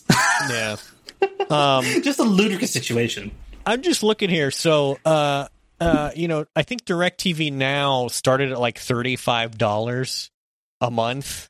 Um, right, right. I just have to look at what it's up to now. Let me see. Uh, you're going to hear a few keyboard noises from me because I am meanwhile going to see Yeah, what looking here. Verizon has because they have done so poorly in. um, the cheapest AT&T things. TV package is now seventy dollars a month. I think we have covered this previously on our nor- on the normal podcast. The yeah, you have. Yes. um, the the streaming television services have basically increased in price to the point where they are indistinguishable from cable TV at this point. I can attest to this because I had um, I had um, YouTube TV for a while when it was thirty five bucks a month, and you got a decent number of channels. And you got enough no sports longer. channels that it didn't matter. Um, they they hiked the price to fifty bucks a month at some point, and I was still fine with it. They added a few channels; it was fine.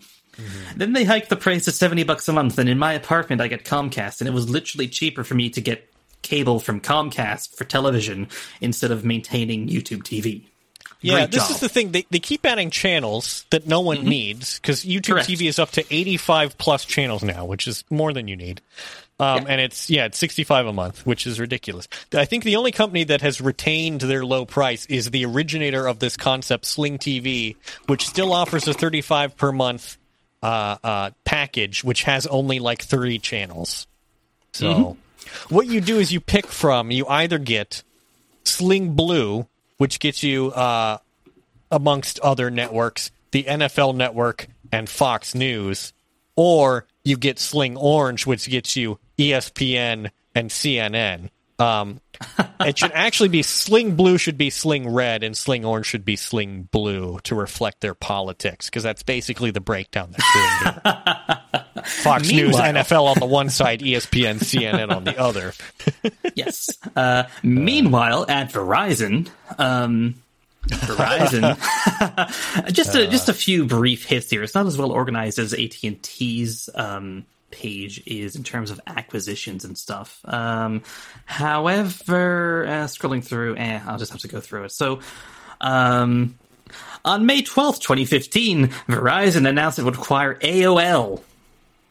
You Oh, may remember. AOL as um, the company that uh, used to provide um, dial-up internet service and cer- Hmm. America you know, Online. They they they distributed millions of coasters free to Americans every year. Some of these coasters could also be used to install the software. Yeah, I'm told that you could put them into a compact disk drive. I think that was meant to be an Easter egg. I'm not clear on Hmm. that. Oh no, no, some of them were even floppy disks. Oh, interesting. Yeah. yeah. Yeah. I use them as like frisbees. Yeah, or stuck Yeah, little rubber they- feet to them. Yeah, but they They were literally, I mean, you know, like now you would have like an Instructable or a wiki how on how to do this, but there literally used to be articles on like what can you do with an AOL CD that isn't Yeah. just throwing it They in the trash. I can I cannot emphasize how ubiquitous they were. Like if you went to certain Literally up to my stores- ears. Oh yeah, you'd get them in the mail. You could get them like they'd hand them out at grocery stores if you spent enough money. They'd have them at bookstores just to grab some. You could not escape getting free AOL CDs. I mean, all we- have like you know fifty them- hours or seventy hours free, something like that. We received them, Um, and I'm not clear, you know, how, like, I don't know. They must have literally just sent them to everyone. No. So as a brief, you know, this mentioning AOL is interesting because I forgot about this entirely for a long time until just now. AOL, in addition to dial-up service, you know, they had email, they had AOL Instant Messenger, they had some other online services. Um, they eventually they both MapQuest back before Google Maps was a going concern. Um, They also merged with Time Warner in 2000. Oh, interesting. And Yeah, then demerged. That's right. Yes, they um, AOL narrowly avoided becoming part of AT&T. They certainly did. Um, you know, the, the combined company was named AOL Time Warner for a long time until um, yeah. uh, when did they demerge? Eh, who cares? Then- Doesn't matter. So, so they then- had all these um, web, um, uh, uh, you know, brands going on, and um, they eventually got bought by Verizon. In addition to Yahoo, which had recently gone on a buying spree of owning Flickr, you may recall them, the photo sharing Mm-hmm, website. they bought Tumblr, the microblog website, which people really loved for a long time. Um, Until Yahoo bought them roughly. until Yahoo bought them and uh, sort of started screwing the works up. I used to be a Tumblr user. Um, so Verizon created a new division called Oath, which uh, covered AOL and Yahoo, and I believe that also technically included Blue Jeans, the video conferencing service that they own. Indeed, Verizon still does own blue jeans. Um, They Yeah. still do own them. Um, um, the uh, I'm trying to find it in the Wikipedia. They sold off movie now. phone at this time. Oh, yeah, they did. Uh, where is? Because Oath went Oath went really poorly for them. I remember this. Oath I, went really you know- poorly. It has been renamed to just Verizon Media, uh, Yes. which at this And they point also- consists largely of AOL, Autoblog, and Engadget. Oh, and Yeah. TechCrunch. TechCrunch, yes. Um, they no longer own Tumblr. They lost money selling Tumblr to Automattic, the company that produces WordPress. Yeah, which is remarkable to me. It's just they they lost. Um, Oh, they sold Verizon sold HuffPost to BuzzFeed in November oh 2020. right, because Yahoo owned or no, did was it AOL? One of them, one of them owned Huffington Post. Yeah, I think AOL. Yeah, so it they, was yeah, AOL. so- yes, it was. Yeah. Yeah, they've So divested anyway. themselves of Flickr, Moviefone, Polyvore, MapQuest, Tumblr, HuffPost, and then they've closed AIM and Yahoo Messenger, um, Yep. something called Alto Mail, and Go90, which was a very bizarre streaming. GoNinety app was thing. um, an attempt at sort of video streaming to your, like, oh, you know, on the internet or over your phone. yeah, it was almost um, like the pre-Quibi. yeah, kind of. It was a pre quibi Actually, okay, I'm reading it. It literally was the pre-Quibi. The name Go90 Yeah, it referred to the practice of rotating a smartphone to landscape orientation to watch videos. Oh, really? I didn't know that. It literally was. Wow, nothing new. Um, I think new. a fair amount of like um you know like uh like improv students at like the Upright Citizens Brigade Theater in Los Angeles did make a decent amount of money from doing like really crappy shows on Go 90. No no shade to the comedians who participated Hmm. Oh no! in that. Secure Listen, the bag. we always but, you know. we always secure artists securing the bag. We always do, but it is you know it's unfortunate that it always happens on the stupidest startups. Um also AOL, uh, uh Verizon continues to own and operate CompuServe. Wait, really? Yep. Oh yeah, because AOL bought them. Mm-hmm. Huh. I haven't thought about CompuServe How in like probably that? two decades. Yeah, certainly. Yeah, you can still go to CompuServe.com, and boy, boy, does this website look straight out of about 2004. It's very simple, though. I have to Ooh. say, this is like a very uncluttered website. It doesn't This even try like to figure those- out where you are for whether you have to enter your zip code. Yeah. Wow. There is no conception here of a location request, and there's a big button for CompuServe Mail, Amazing. which takes you to AOL. Uh, hmm, okay. yeah, because they um CompuServe and uh, AOL purchased CompuServe at some point in the late '90s. But Yeah. um, This Wow. is this is remarkable. This um, is astonishing. Well, anyway, this we've gone Yeah. very off track here, but we have. I also wanted to note Sling TV, owned by Dish Network. There are three hmm. companies in the country, folks. there are only three. Yes, and there are only what six in the rest of the world. Yeah, indeed. I figure it's only a matter of time bet- before Verizon buys Dish Network or something. Like, Or Nestle. oh God. oh my. Um. Anyway, so it's 2021. Where the heck are we uh, with like telephone stuff? Anyway, well, rates. Well, now went nobody cares up. is a thing about telephones. Yeah, rates went way up, but then people stopped paying for them, so now they're even more expensive. I think uh, uh, telephone service for me would be like twenty dollars a month, which is kind of a lot in my opinion. I don't know how much it costs for me, honestly, because like I have, you know, I have the triple play bundle thing, so I don't actually know what percentage of the bill goes to operating the telephone. Um, a lot of AT and T's manufacturing plants were offshored or closed. Um, they first like handed Western Electric telephone manufacturing stuff to ITT, which then became Cortelco, which still Mm-hmm. exists but manufactures the phones in China instead of Kansas Yes. like they used Yeah. to. And they still have the rights to the AT&T brand. You can still buy a brand new Trimline 202. I own one. And it can, still has indeed. the AT&T logo on it, and the box even has the old Western Electric logo on it in very small Oh, printing in one corner. Um, Yeah. Probably, presumably, just to keep using that trademark so that they can. Almost certainly, know. yeah. Um, but yeah, al- basically all the Western Electric manufacturing plants in the U.S. are now closed, and probably like Greenfield or whatever at this point. They're if they either been- greenfield or they've turned into lofts. Yeah, or they've been turned into like a power center with a Target and you know Yeah, uh, yeah. a linens and things that is now out of business and has been replaced by something else. Yeah, The coals. right. Um, AT&T eventually spun off Bell Labs, which had been withering on the vine. Um, Bell Labs was passed to Lucent Technologies. Uh, Again which with the light theme.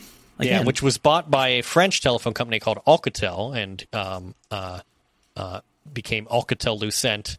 And then Alcatel Lucent sold it to Nokia, so it's now known as Nokia Bell Labs.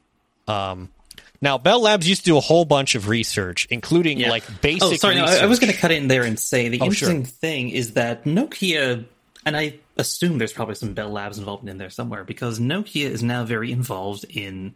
Well, aside from, actually, no, they don't make phones anymore. The Nokia that makes cell Indeed phones not, yeah. is not the same company as the actual Nokia company. Um, they just license the brand name, but the Nokia, the actual Nokia, produces a lot of. Um, they're one of the main producers of 5G equipment, aside from uh, Huawei. Indeed, uh, and I would assume that that Bell Labs probably plays some role in that. Although you know, I'm not. Hmm. They still do that. own the facility, the research facility in northern New Jersey, Murray Hill. Indeed. Um, so yeah, Bell Labs used to do a lot of basic research. Like they did fundamental scientific research, materials science, physics, semiconductor research. This is the thing that you used that corporations used to be able to do. RCA, the Radio Corporation of America, um, used to spend a lot of money on like basic R and D research that didn't necessarily have anything to do with producing radios or TVs. Right, but they understood that they sort of needed that basic research to then develop technology, you know, that they could market.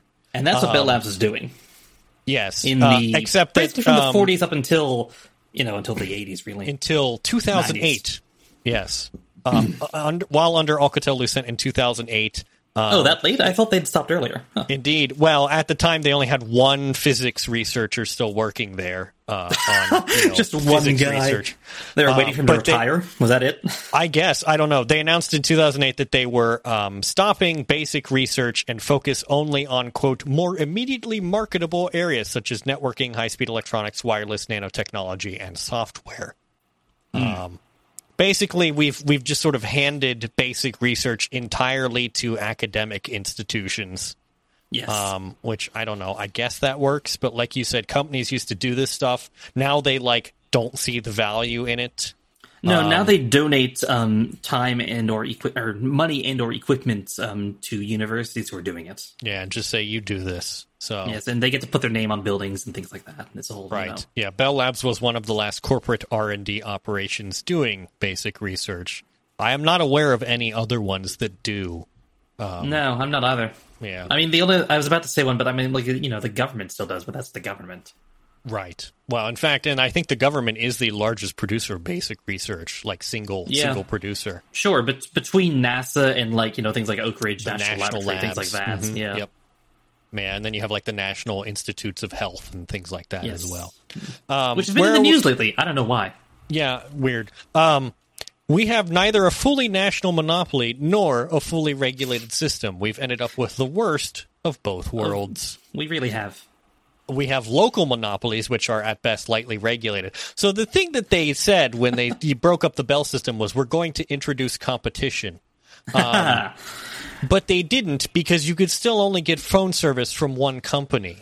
Sure, you may recall what we said earlier about how they um, made agreements with towns to sort of prevent duplication. They Franchise time, we still indeed. have that. It's just that most, you know, for vast majorities of the country, I mean, for one thing, it's Comcast that owns that monopoly now, as opposed to it being some branch of what used to be and now is AT and T. But Mm-hmm. um, most people only have one provider of telecommunication services to their house. Right. Yes. Now, this is diminished in importance as things like cellular telephony have have uh, emerged, and cell phones is basically the only place where there is like true competition in any sense. In that all three networks span approximately the the same area of the U.S. Um, and are mo- fungible enough, I would say, that you could consider switching back and forth with you know occasional exceptions. Um, You and- can you can you can move your phone number between them. You know, it's fine. and It your phone works. is highly likely to be interoperable these days. You probably won't have to get a new phone, but even if you do, that's usually not a huge hindrance. Um, No. Yeah, so in a sense, we did achieve competition, but not by breaking up AT and T. No, And indeed, we did achieve competition in fixed telephone service as well, but that came through things like VoIP. Uh, Yeah. and, and the proliferation of VoIP services, you basically just call through your through your, your internet connection now. Yeah, Either so you my- get it you directly know- from your internet company, or you just use a VoIP provider on top of your internet service. Mm-hmm. You know, and even like you know, if you have Comcast and I, even Verizon now, if you they're um, sorry, um, when I lived in New Jersey, I had Verizon FiOS. Oh God, I forgot about those. Um, when I lived in New Jersey, I had FiOS to my apartment, and that was the only pipe going in. You only had the fiber line going in, and if you made a phone call, because I had a phone service at the time as well, um, you know, the phone jack plugged into the fiber terminal, and it just got turned into a voice over IP signal. It was not an actual old style telephone connection. This is true for vast majorities of connections nowadays from any ISP. It really is, you know, it's it's there's there is very little desire to continue maintaining the um the uh they call it POTS, plain old telephone service, the copper wire telephone service. Indeed, uh, AT&T announced that it is no longer signing up customers for DSL, its internet service that relies on copper cabling. Mm-hmm. Um, which is interesting because it hasn't replaced DSL with anything else in No, many areas. they offer fiber in some locations, but not all, because again, they do Uh, not wish to spend the money to lay new fiber. a very, very small fraction of its service area. Yeah, Very small, very small. It's utterly bizarre, um, and the FCC let them get away with it because up until recently, the FCC was uh, run by a huge buffoon with an even Mm-hmm. larger mug. Yes, Um, who also had even larger ties to the telecommunications industry. Yes, uh, uh, big fuck to that guy. I don't Mm-hmm. like him. I'm not even going to say his name. no, but he has blocked me on Twitter because now he is no longer encumbered by his public service and can now block good- people on Twitter. riddance. Really, truly is. I hope you sip your giant mug in hell. I Uh, hope it breaks. digression here to discuss Magic Jack, which Yes. is very fascinating. Magic Jack was a little USB thing. dongle uh, VoIP adapter. You plugged it into your computer, and then you plugged your phone into the phone jack on it. Um, and this gave you telephone service over Um, the internet. over the internet. And it was was it um was it free in quote service or was it like, like it's So this is the thing. They, the they got in a lot of trouble and lawsuits because, um, uh, well, their terms of service basically let them snoop on your calls. oh really yes. was that the deal Indeed. I never knew. I've only ever seen the TV ads. Like, I, you know, you'd see the box sometimes. With like, I think Radio Shack sold them next to the cash register. Um, but I never really looked into it any further than that. Uh, they would uh, they would be allowed to analyze your calls for the purpose of targeting advertising, and you agreed to waive your right to sue in court. Um, Ah, of course, arbitration. Also a fair amount of pricing weirdness and um, they were also known for making it very difficult to cancel the service. Um, you may remember their ads which went uh, approximately the following. We now offer phone service for $1.70 a month. That's just $19.95 a year with magic jack. So they didn't like they didn't mention the phone company until the very end of the ad. And they also didn't like imply that it was like a separate phone company from your it was very a very sort of misleading ad. Uh Yes. and they did get i- uh, in trouble for it. Um although you know they do still exist um apparently. As of November of 2019, Consumer Affairs have give, has given Magic Jack a one star rating. So This is like learning that Blockbuster is technically still in the stock market. Indeed, um, you can uh, purchase a Magic Jack home for thirty nine ninety nine plus taxes and fees. Includes twelve months of service. Connecting has never been easier. What if I switch to? Oh, that just says switch to Magic. I thought they had a different thing. Um, or you can download an app for smartphones. So, Wait, what? yeah, I don't know. Uh, You already plans. have. I mean, I know people don't do this very often anymore, but most of the time you're using your your your smartphone is still a telephone. Mm-hmm. As much as we wish it wasn't. Your active Magic Jack home includes a free Magic app download with unlimited texting and premium features unlocked. There's no way that can't be sketchy. Yeah, uh, yeah. Um, one year plan is is thirty nine dollars a month, um, and there's an asterisk. Pricing does not include shipping and handling taxes or other applicable fees. Um, yeah, also not clear to me how you cancel. Anyway, um, that was an interesting one. There were many, many, many VoIP companies that sprung up. Some, Some less more notable than than others. Yeah. um, ones that Vonage remain. is Vonage is still around. yeah, Vonage is That's still what I around. They're remember the ads big from the one. most. Yeah. Um, Ooma is another Mm-hmm. one. I think my my dad still has Ooma for the home telephone. Hmm. Um, Ooma's whole thing is that it's like free, except you just pay for like the regulatory fees they're required to charge you. Yeah. Um, I'm not entirely certain how that works. They do offer a premium service, which they constantly bug you to get. But Naturally, uh, naturally. in theory, you don't have to. You know. yeah. a um, lot of you know the other. I think one of the larger VoIP providers right now is Google Voice. Indeed, uh, and my my telephone, I also have a Model 2500, is connected to Google Voice via a little box. As is mine. Yeah. As is mine. Although mine my setup is a little more complicated, as you know. But uh, yeah, I've got a little box that uh, you know plugs into the internet, and uh, you can call it, and it makes the phone ring. It's beautiful. So anyway, yeah, so you may be able to get phone service from your cable company or another VoIP provider. In some places, you can get multiple internet providers. Um, in other Such places, luxuries. In other places, differences between speed and quality means that there is effectively no competition between them. Yeah, your if you live in a rural area or up in the mountains, you probably you might get you know Verizon has the reputation right now at least of, and we're not paid by them by the way. We hate them. Um, Verizon has the reputation of working best in rural areas. Um, Right. if you live up in the mountains, when it comes to home network connections, it's probably satellite internet in a lot of cases, which sucks. But you know, uh, well, I'll just give an example of my situation, which is that I have um, AT and T is an internet provider that would offer me DSL uh, 70 megabits per second, um, or uh, uh, Spectrum, which offers me cable internet at a minimum of 200, all the way up to like 980 megabits per second.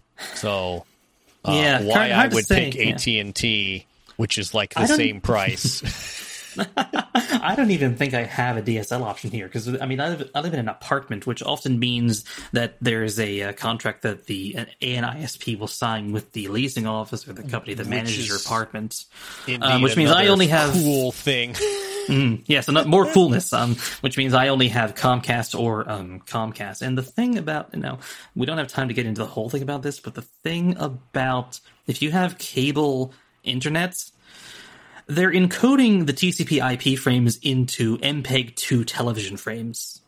yeah. This is not a joke. This is how cable internet works. They turn internet packets into television frames, and then your then cable modem you. turns it back into IP packets. Yeah, we love it. It works. I don't. I don't want to get into it. It makes me angry. It's yeah. Um, local monopolies have proven very profitable for telephone companies and also internet companies. The telephone companies are basically internet service providers at this point. There's yeah, yeah. Not much to distinguish them.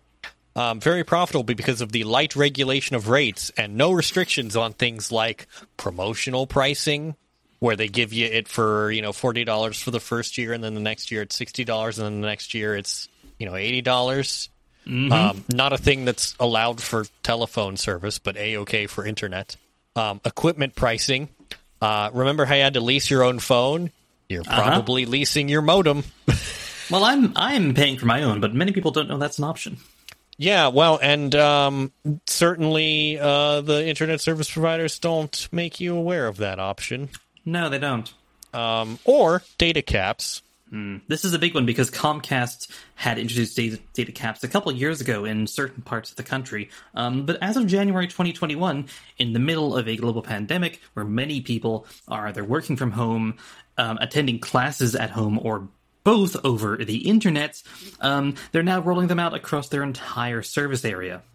I um, what is why have they done that? They say it's because of network congestion or whatever, but actually it's for revenue. There is not there is not congestion at all. It's still working as there is so There's much bandwidth not. that they have available. Um, Comcast is also a big conglomerate uh, that is desperately trying to salvage some of the acquisitions that it made by making it up elsewhere. Mm-hmm. You would think they would learn, but they don't. Well, I mean, you know, I can't blame them that hard for suddenly not having movie revenue anymore now that movie theaters Yeah, are closed. that's but, true. You know, yeah. And Some of also these things buying, are buying a television network when people are watching less television than ever. I mean, I feel like they could have seen that one coming, but Yeah. Um. So that's it did cool. produce one of the greatest, um, one of the better storylines in Thirty Rock, though. So we do have that going for it. Right. Now, what what um uh, what would be the ideal here? Um, probably something like uh, you know, a, a nationally owned backbone Certainly. Um, I mentioned it briefly. at the earlier, very but least.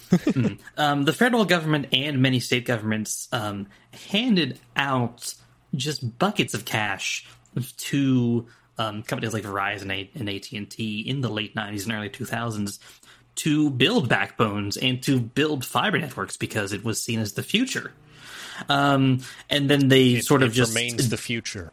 it does remain the future because they sort of just didn't build as much as they were supposed to and somehow weaseled their way out of their legal obligations to do so. Mm-hmm. Mm-hmm. Can't imagine how that happened. Yeah. Um. So you know, I- I would say like a commonly owned backbone. Uh, basically, you know, a thing called local loop unbundling, right? Which is where Yeah. you say, listen, um, you, you know, AT and T, you may own this these wires or whatever, but you have to let other companies sell services on it. Is probably the this is- very bare minimum.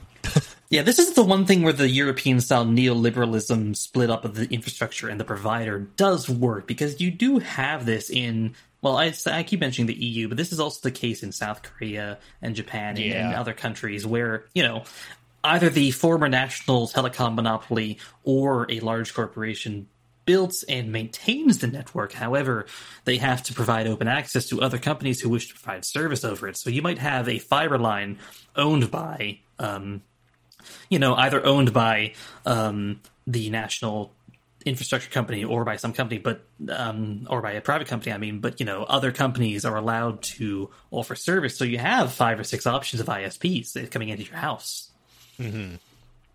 Yeah, the way this works in, in the UK is that there's a company called OpenReach, which is owned by BT, which is uh, what used to be British Telecom, the the telecom monopoly, um, but is now just one of many.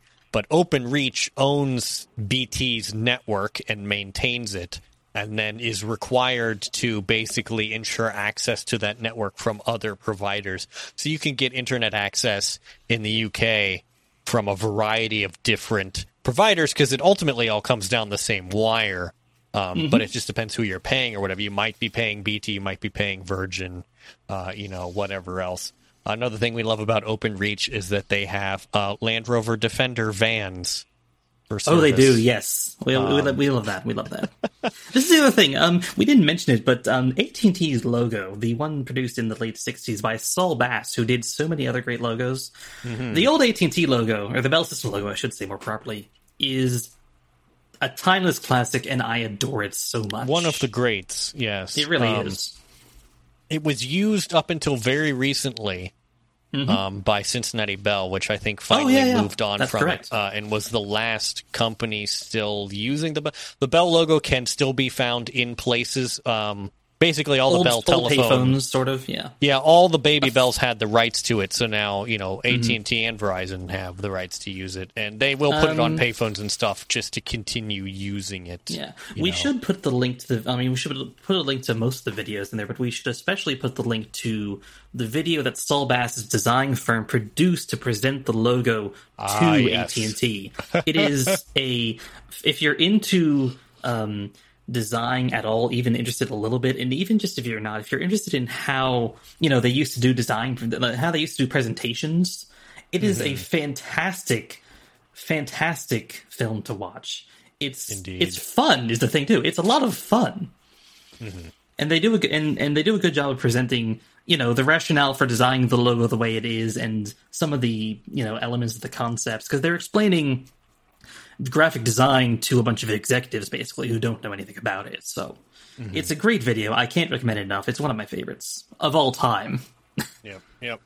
Um, so, I mean, I feel like the ideal for me would just be to have like a national broadband network that just Yeah. is required to provide universal service and, you know, is empowered with the ability to just lay a whole bunch of fiber and acquire fiber. There's a lot of dark fiber out there, which There's was so fiber that was laid in the 90s and 2000s and just isn't being used. It's just in the ground somewhere. It's there. You can use it. It's there. you Um, could light it up. and indeed, this was actually part of the plan with Google Fiber uh, when Mm-hmm. that was founded. Was hey, what if we, uh, you know, start to use some of this dark fiber to provide our own internet service? And indeed, Google Fiber, where it is available, seems to be quite good. Uh, but in 2016, they're like, yeah, no, we're not gonna, we're not gonna build anymore. And I'm gonna, in a rare case for me, I'm gonna defend Google a little bit on this one because the reason they stopped expanding the network, the Google Fiber networks, is because they ran into so many issues with local municipalities about getting access to telephone poles and underground, um, you know, um, you know, underground passageways for laying fiber. They had so much trouble with the local regulation side of things that it just wasn't worth the money to them. And I can't blame them too much on that one because um, what you know, a lot of those telephone poles are still owned by one or another branch of AT and they yeah, were not either either electric utility or recently. telephone utility. Yeah, they would be, either Mm-hmm. be owned by the electric company or by AT and in, in AT and T's case, they were not super keen on letting another telecommunications firm have access to space on those poles. Mm-hmm. It actually went to court in, I believe, Texas was where this was. Um, there was Yeah, a well, yeah, all over Tennessee, Yeah. uh, Kentucky as well. Yeah, um, yeah. So Google had been pushing for a standard called One Touch Make Ready that basically says like, um, look, our Google Fiber construction crew is going to come up and put the wires on, and if they have to move your wires around, they will just go ahead and do that at that time. Uh, and AT and T was like, no. Um, we forbid this. You know, No, we're going to no, fight against this being allowed because the standard at the moment is uh, for make ready work, as they call it. Um, you can attach a wire, but if the existing attachments have to be moved around, the company that owns that other wire has to do that work. And So- there's very, very infrequently is there an obligation for them to do this with any haste whatsoever. Indeed, AT and T uh, is using its sort of previous tactics of basically freezing out competitors by just like you know not doing the work or taking Right. forever to do it, and you know basically icing out Google Fiber in this case.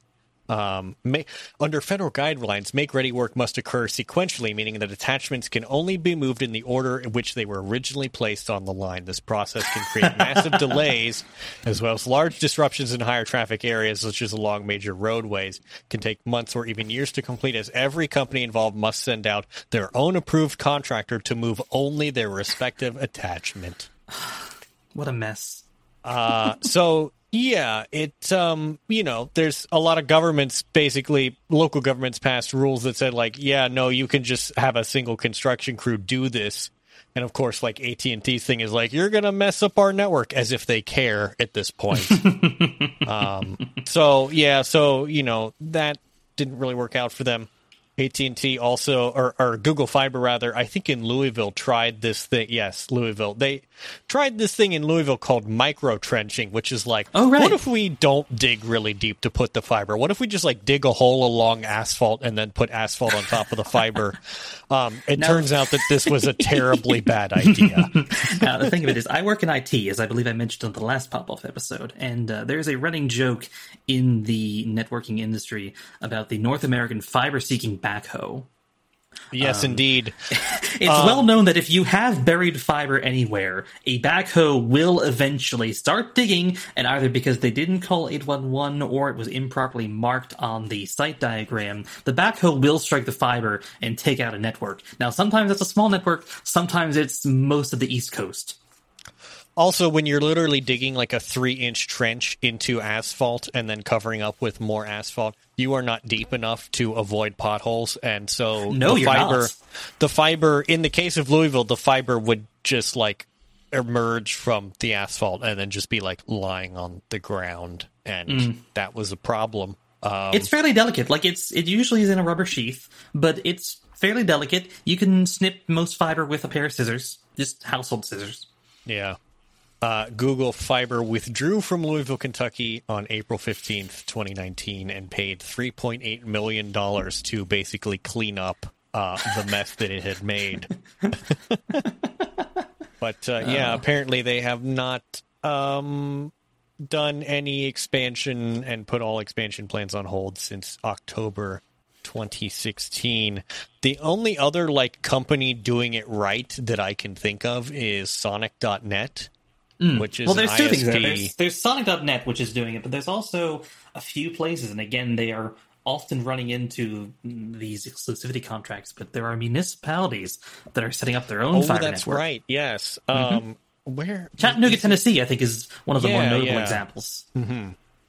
They have a citywide fiber network. It's fast. It's you know it's affordable enough. It's it's I I believe it's cheaper than um, whatever the local one is, and you get good speeds. And it's Right. It's not run by a massive multinational corporation, so you get you know better service in terms of customer service. And And I will say municipal broadband makes a lot of sense. You know, usually the cities are already maintaining like piping or whatever, so they have all these all these underground.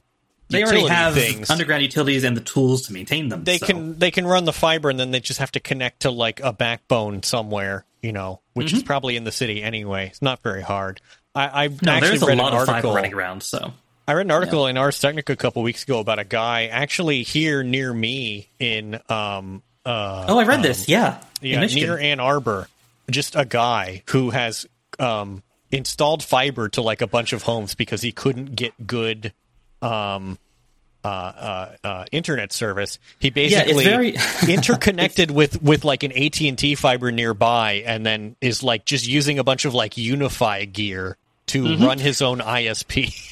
you hear about it you hear about this every so often where if you live just like you know maybe a hundred meters down the road from where your the local monopoly isp stopped laying cable or fiber and they want like twenty thirty thousand dollars to dig the fiber the rest of the way to your house right.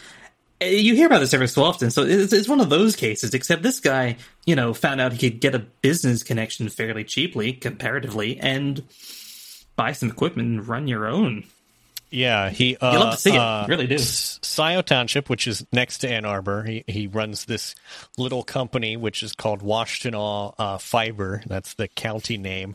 Um, Yeah, at one point he contacted Comcast, which told him it would charge fifty thousand dollars to extend its cable network to his house. Mm-hmm. He was willing to pay ten thousand.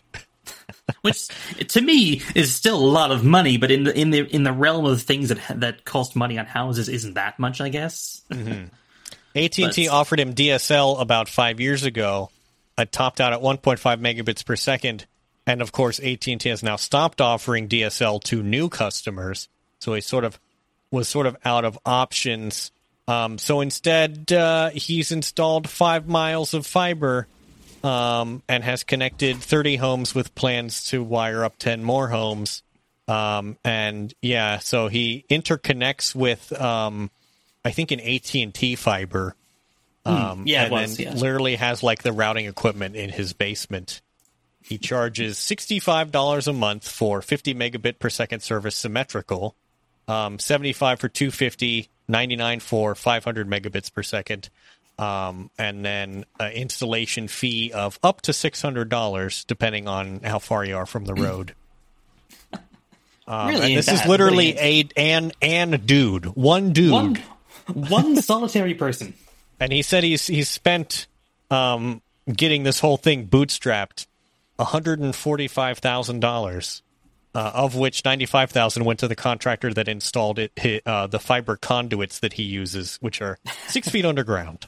Yes, which is the correct amount of feet underground. Remarkable. Makes me think that maybe we should like do some sort of mutual aid, you know, co op system. Yeah.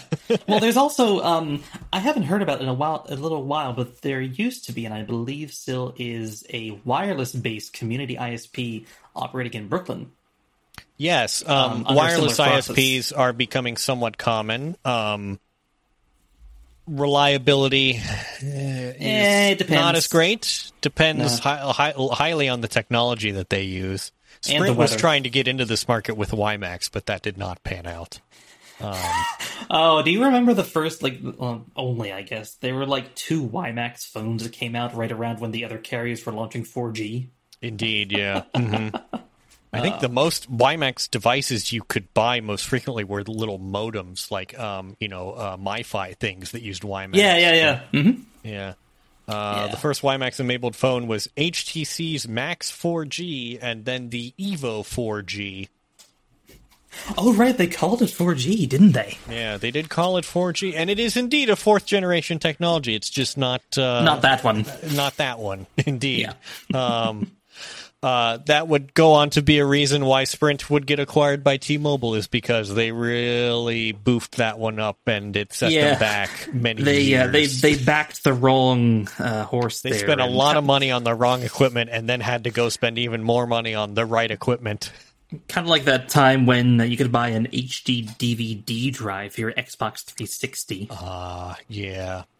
and then the Xbox One supported Blu-ray. Yeah, weird. The first time Sony won a format war. The first time. anyway, uh, to it might finish not this out, actually be, I, I want to talk about Bell Labs and, and the cool Oh, I love Bell they, Labs. they I love. Bell Labs so much. Um, Bell Labs invented the transistor. Very neat. The entire reason we have, well, originally solid state Electronics. but you know that can fit in the palm of your hand and don't function as a hand warmer. Um, if you if you've never operated a an old electronic device that used a vacuum tube instead of a solid state uh, transistor, The Fallout system- future. yeah, it's um, it's it's what you see in Fallout. Those glowing things that look a little bit like weak light bulbs. Mm-hmm, Those are used for doing electronics, for doing you know electronic logic. Very Um, poorly. Very poorly, with very slowly, with a lot of heat and a lot of power consumption because most of the electricity consumed gets thrown off of it as heat or light. um, the the invention of the transistor, which um, the Bell Labs facility, I believe the one in Holmdel, has a. Um, if I recall correctly, yeah, it is because I used to drive by it. Um, they have a water tower there shaped like an early transistor Indeed. um, Yeah. which because it was that important to everything, and it really has been, um, you know, the entire reason we have any of what we'd call a modern convenience, I suppose. Modern electronics depend on them having developed this way to use, uh, you know, basically molten sand to do logic instead of using uh, uh, vacuum tubes. Uh, yes. So, uh, you know, continuing, th- they they did a lot of computer research, and indeed, uh, Unix was created at Unix, which uh, you may know as, um, well, you may not know, but um, Unix is the operating system from which all, from which most of the modern operating systems have been developed. If you Yeah, have an iPhone, it's basically- running a variant of Unix. If you have a Mac, if it's you're running a of Mac, even if you're running a Windows computer, uh, Windows, you know, is not Unix based, but borrows quite a lot of concepts It certainly from does. Unix. And you could do an entire. You could do like you could probably do like a series, and you'd have to get all the details in about Certainly. the history of Unix, just in terms of the development. Not even if you wanted to get into the corporate history, because you may recall all of the um, earlier mentions about the requirements for sharing patents. Um, that really, really, really affected the development of Unix. And it's one of the reasons that a young computer scientist in Finland named Linus Torvalds developed a clone of Unix that was compatible with Unix, but was not, um, you know, it was an open source rewrite so that it was not using any copyrighted code. And it's called Linux. You might have heard of it. It's very important nowadays. It runs every server. It, basically, every web server runs Linux, yes. Now, if you have an operating system, you need to write programs for it. What do you do that in? You do that in C, the C programming language, also created at Bell Labs. Mm-hmm. Um, also, the laser invented at Bell Labs, kind of an important tool. Photovoltaic cells, i.e., solar panels, or you know Yep. the units that make up solar panels. Um, CCD image sensors, the first way of capturing an image electronically um, information theory in general. Yeah, when we say basic science, I mean they are like doing the sort of thing you'd expect to hear about at a long-winded and incomprehensible university lecture. Yeah, this is all stuff that is important to me as an electrical engineer, basically. Yes, yeah. Um, information theory, um, Hamming coding, which is uh, one of the first error correcting codes um, for uh, information transmission. Modern cryptography, um, eventually leading to you know where we have end-to-end encryption and things like iMessage these days. Um, the technology of microwave relays was invented at Bell Labs, and then used Hoisted by one's by own MCI. petard. Yes. yes, Um, quite all as literally as possible. Bell Labs invented it, and they had to share the patents because of the earlier agreements. And then MCI came along and said, "Hmm, we could use this for phone service." Right. Um, uh, MOSFETs, which are an evolution of transistors, uh, which are probably the most common type in use today um, in in electronics. Um, typically, the transistors that are in CPUs are metal uh, uh, metal oxide semiconductor field effect transistors. Um, I'm glad someone knows what that stands for because I don't. Yeah, Electret microphones, which are a kind of uh, a microphone um, that are very compact um, and basically uh, helped greatly increase um, uh, the the uh, ability. Basically, you can put a, a microphone in something now, and you don't need uh, a polarized power supply. You need a you don't need as as much of a power supply. Um, so, like you know, electret microphones made their way into all sorts of different things. Um, if you've ever used a lavalier microphone, that's usually a little electret microphone. Um, the microphones and things like cell phones are not electrets; they're usually other things, um, even smaller. But you know, same concept, same um, you know principles, I guess. Basically, another thing invented at Bell Labs is Whoops. a thing called OFDM, orthogonal frequency division multiplexing, which you've never heard of, but it's what makes Wi-Fi work, and also LTE um, and DSL and 5G all works because of this. It's basically a multiplexing scheme that allows multiple users to share uh, a part of a channel or frequency. Um, optical fiber was Again, invented petards. at Bell Labs. um, TDMA and CDMA, some of the foundational technologies for cellular networks, were invented at Bell Labs. Um, and then Bell Labs was known for its um, its technical journal, the Bell System Technical Journal, which was considered one of the um, more prestigious, um, you know, scientific journals in terms of um, you know publishing their research. And they did publish their research, you know, Yes, freely and openly. Um, I forget how many, um, uh, um, you know, volumes there were. Uh, let's see here. What is it? Just an absolute ton. Um, Oh, yeah. I And- think IEEE publishes it now. Yes. Um, Yes, it's under a different name, but yeah. Yeah, and the interesting thing, just uh, um, some some more petard hoistery. Um, the um, they they they also published some of the um, details in the of the uh, you know the Western Electric patents and technologies that they had to share. Also got published in technical journals, and this became a bit of an issue in the mid 19 early to mid 1970s when phone phreaking with a ph started to become Ah, a thing yes. because you could go to a university library and find out how to build a you know a touch tone telephone system that a, a device would generate the tones that were used to dial phones. And also at the time if you were making a long distance call the internal workings of the bell system were done with in-band signaling you would hear the sounds of the various systems talking to each other as your call was routed um, which meant that you, which also meant that if you were had a device that could make those sounds yourself, um, you could convince the the uh, telephone system to, for example, place long distance calls without being charged for them and things of that nature. It wasn't, you know, they lost some money on this. They didn't lose that much money on it. It was, but it was a very major concern for them. There were several lawsuits against phone phreakers at the time, and. um one of the people who was producing these devices was uh, Steve Wozniak, who later went on to be a major part of Apple. Indeed. Um, and yeah, so overall, the the Bell Bell Labs uh, produced um, nine Nobel prizes and uh, four Turing Which is a lot. awards. Yeah, Which is also a lot. I think that might be the most Nobel prizes for a single institution. I I think you're right. I haven't looked, Yeah. but I think you're right. That sounds right. By the way, uh, AT and T did get into the computer industry um, with They its did. subsidiary AT and T Information Systems. they um, produced some workstations. They produced some mainframes. Yes, they they produced some computers, and um, it uh, yeah, obviously did not work out. No, by the time they got into it, the market was extremely saturated already. Yeah, um, I'm trying to look here to see what happened to uh, their computer division. Um, That's a good question because I know, like, they had some, you know, they had some. Uh, AT and T Information System. Yeah.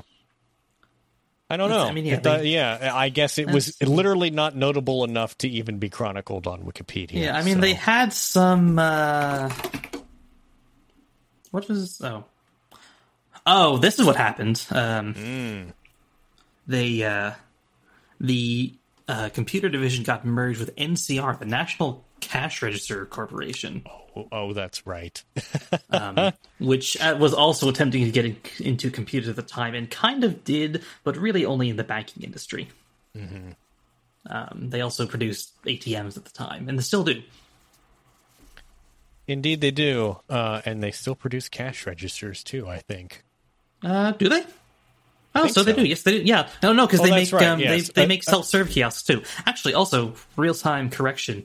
Uh, Hmm. They AT and T bought NCR in 1991, Hmm. but they spun it off in 1997 as part of the Lucent spinoff when they spun off Bell Labs into Lucent.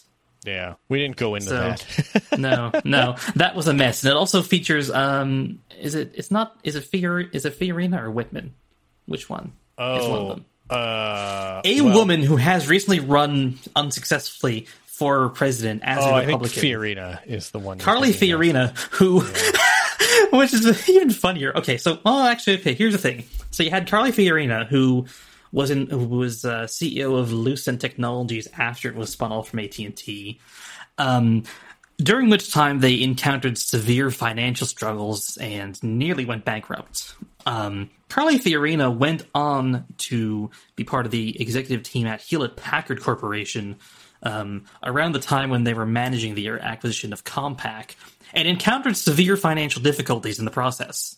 You may be noticing a pattern here. Um, she later ran for president as a Republican, failed, dropped out, and endorsed Ted Cruz.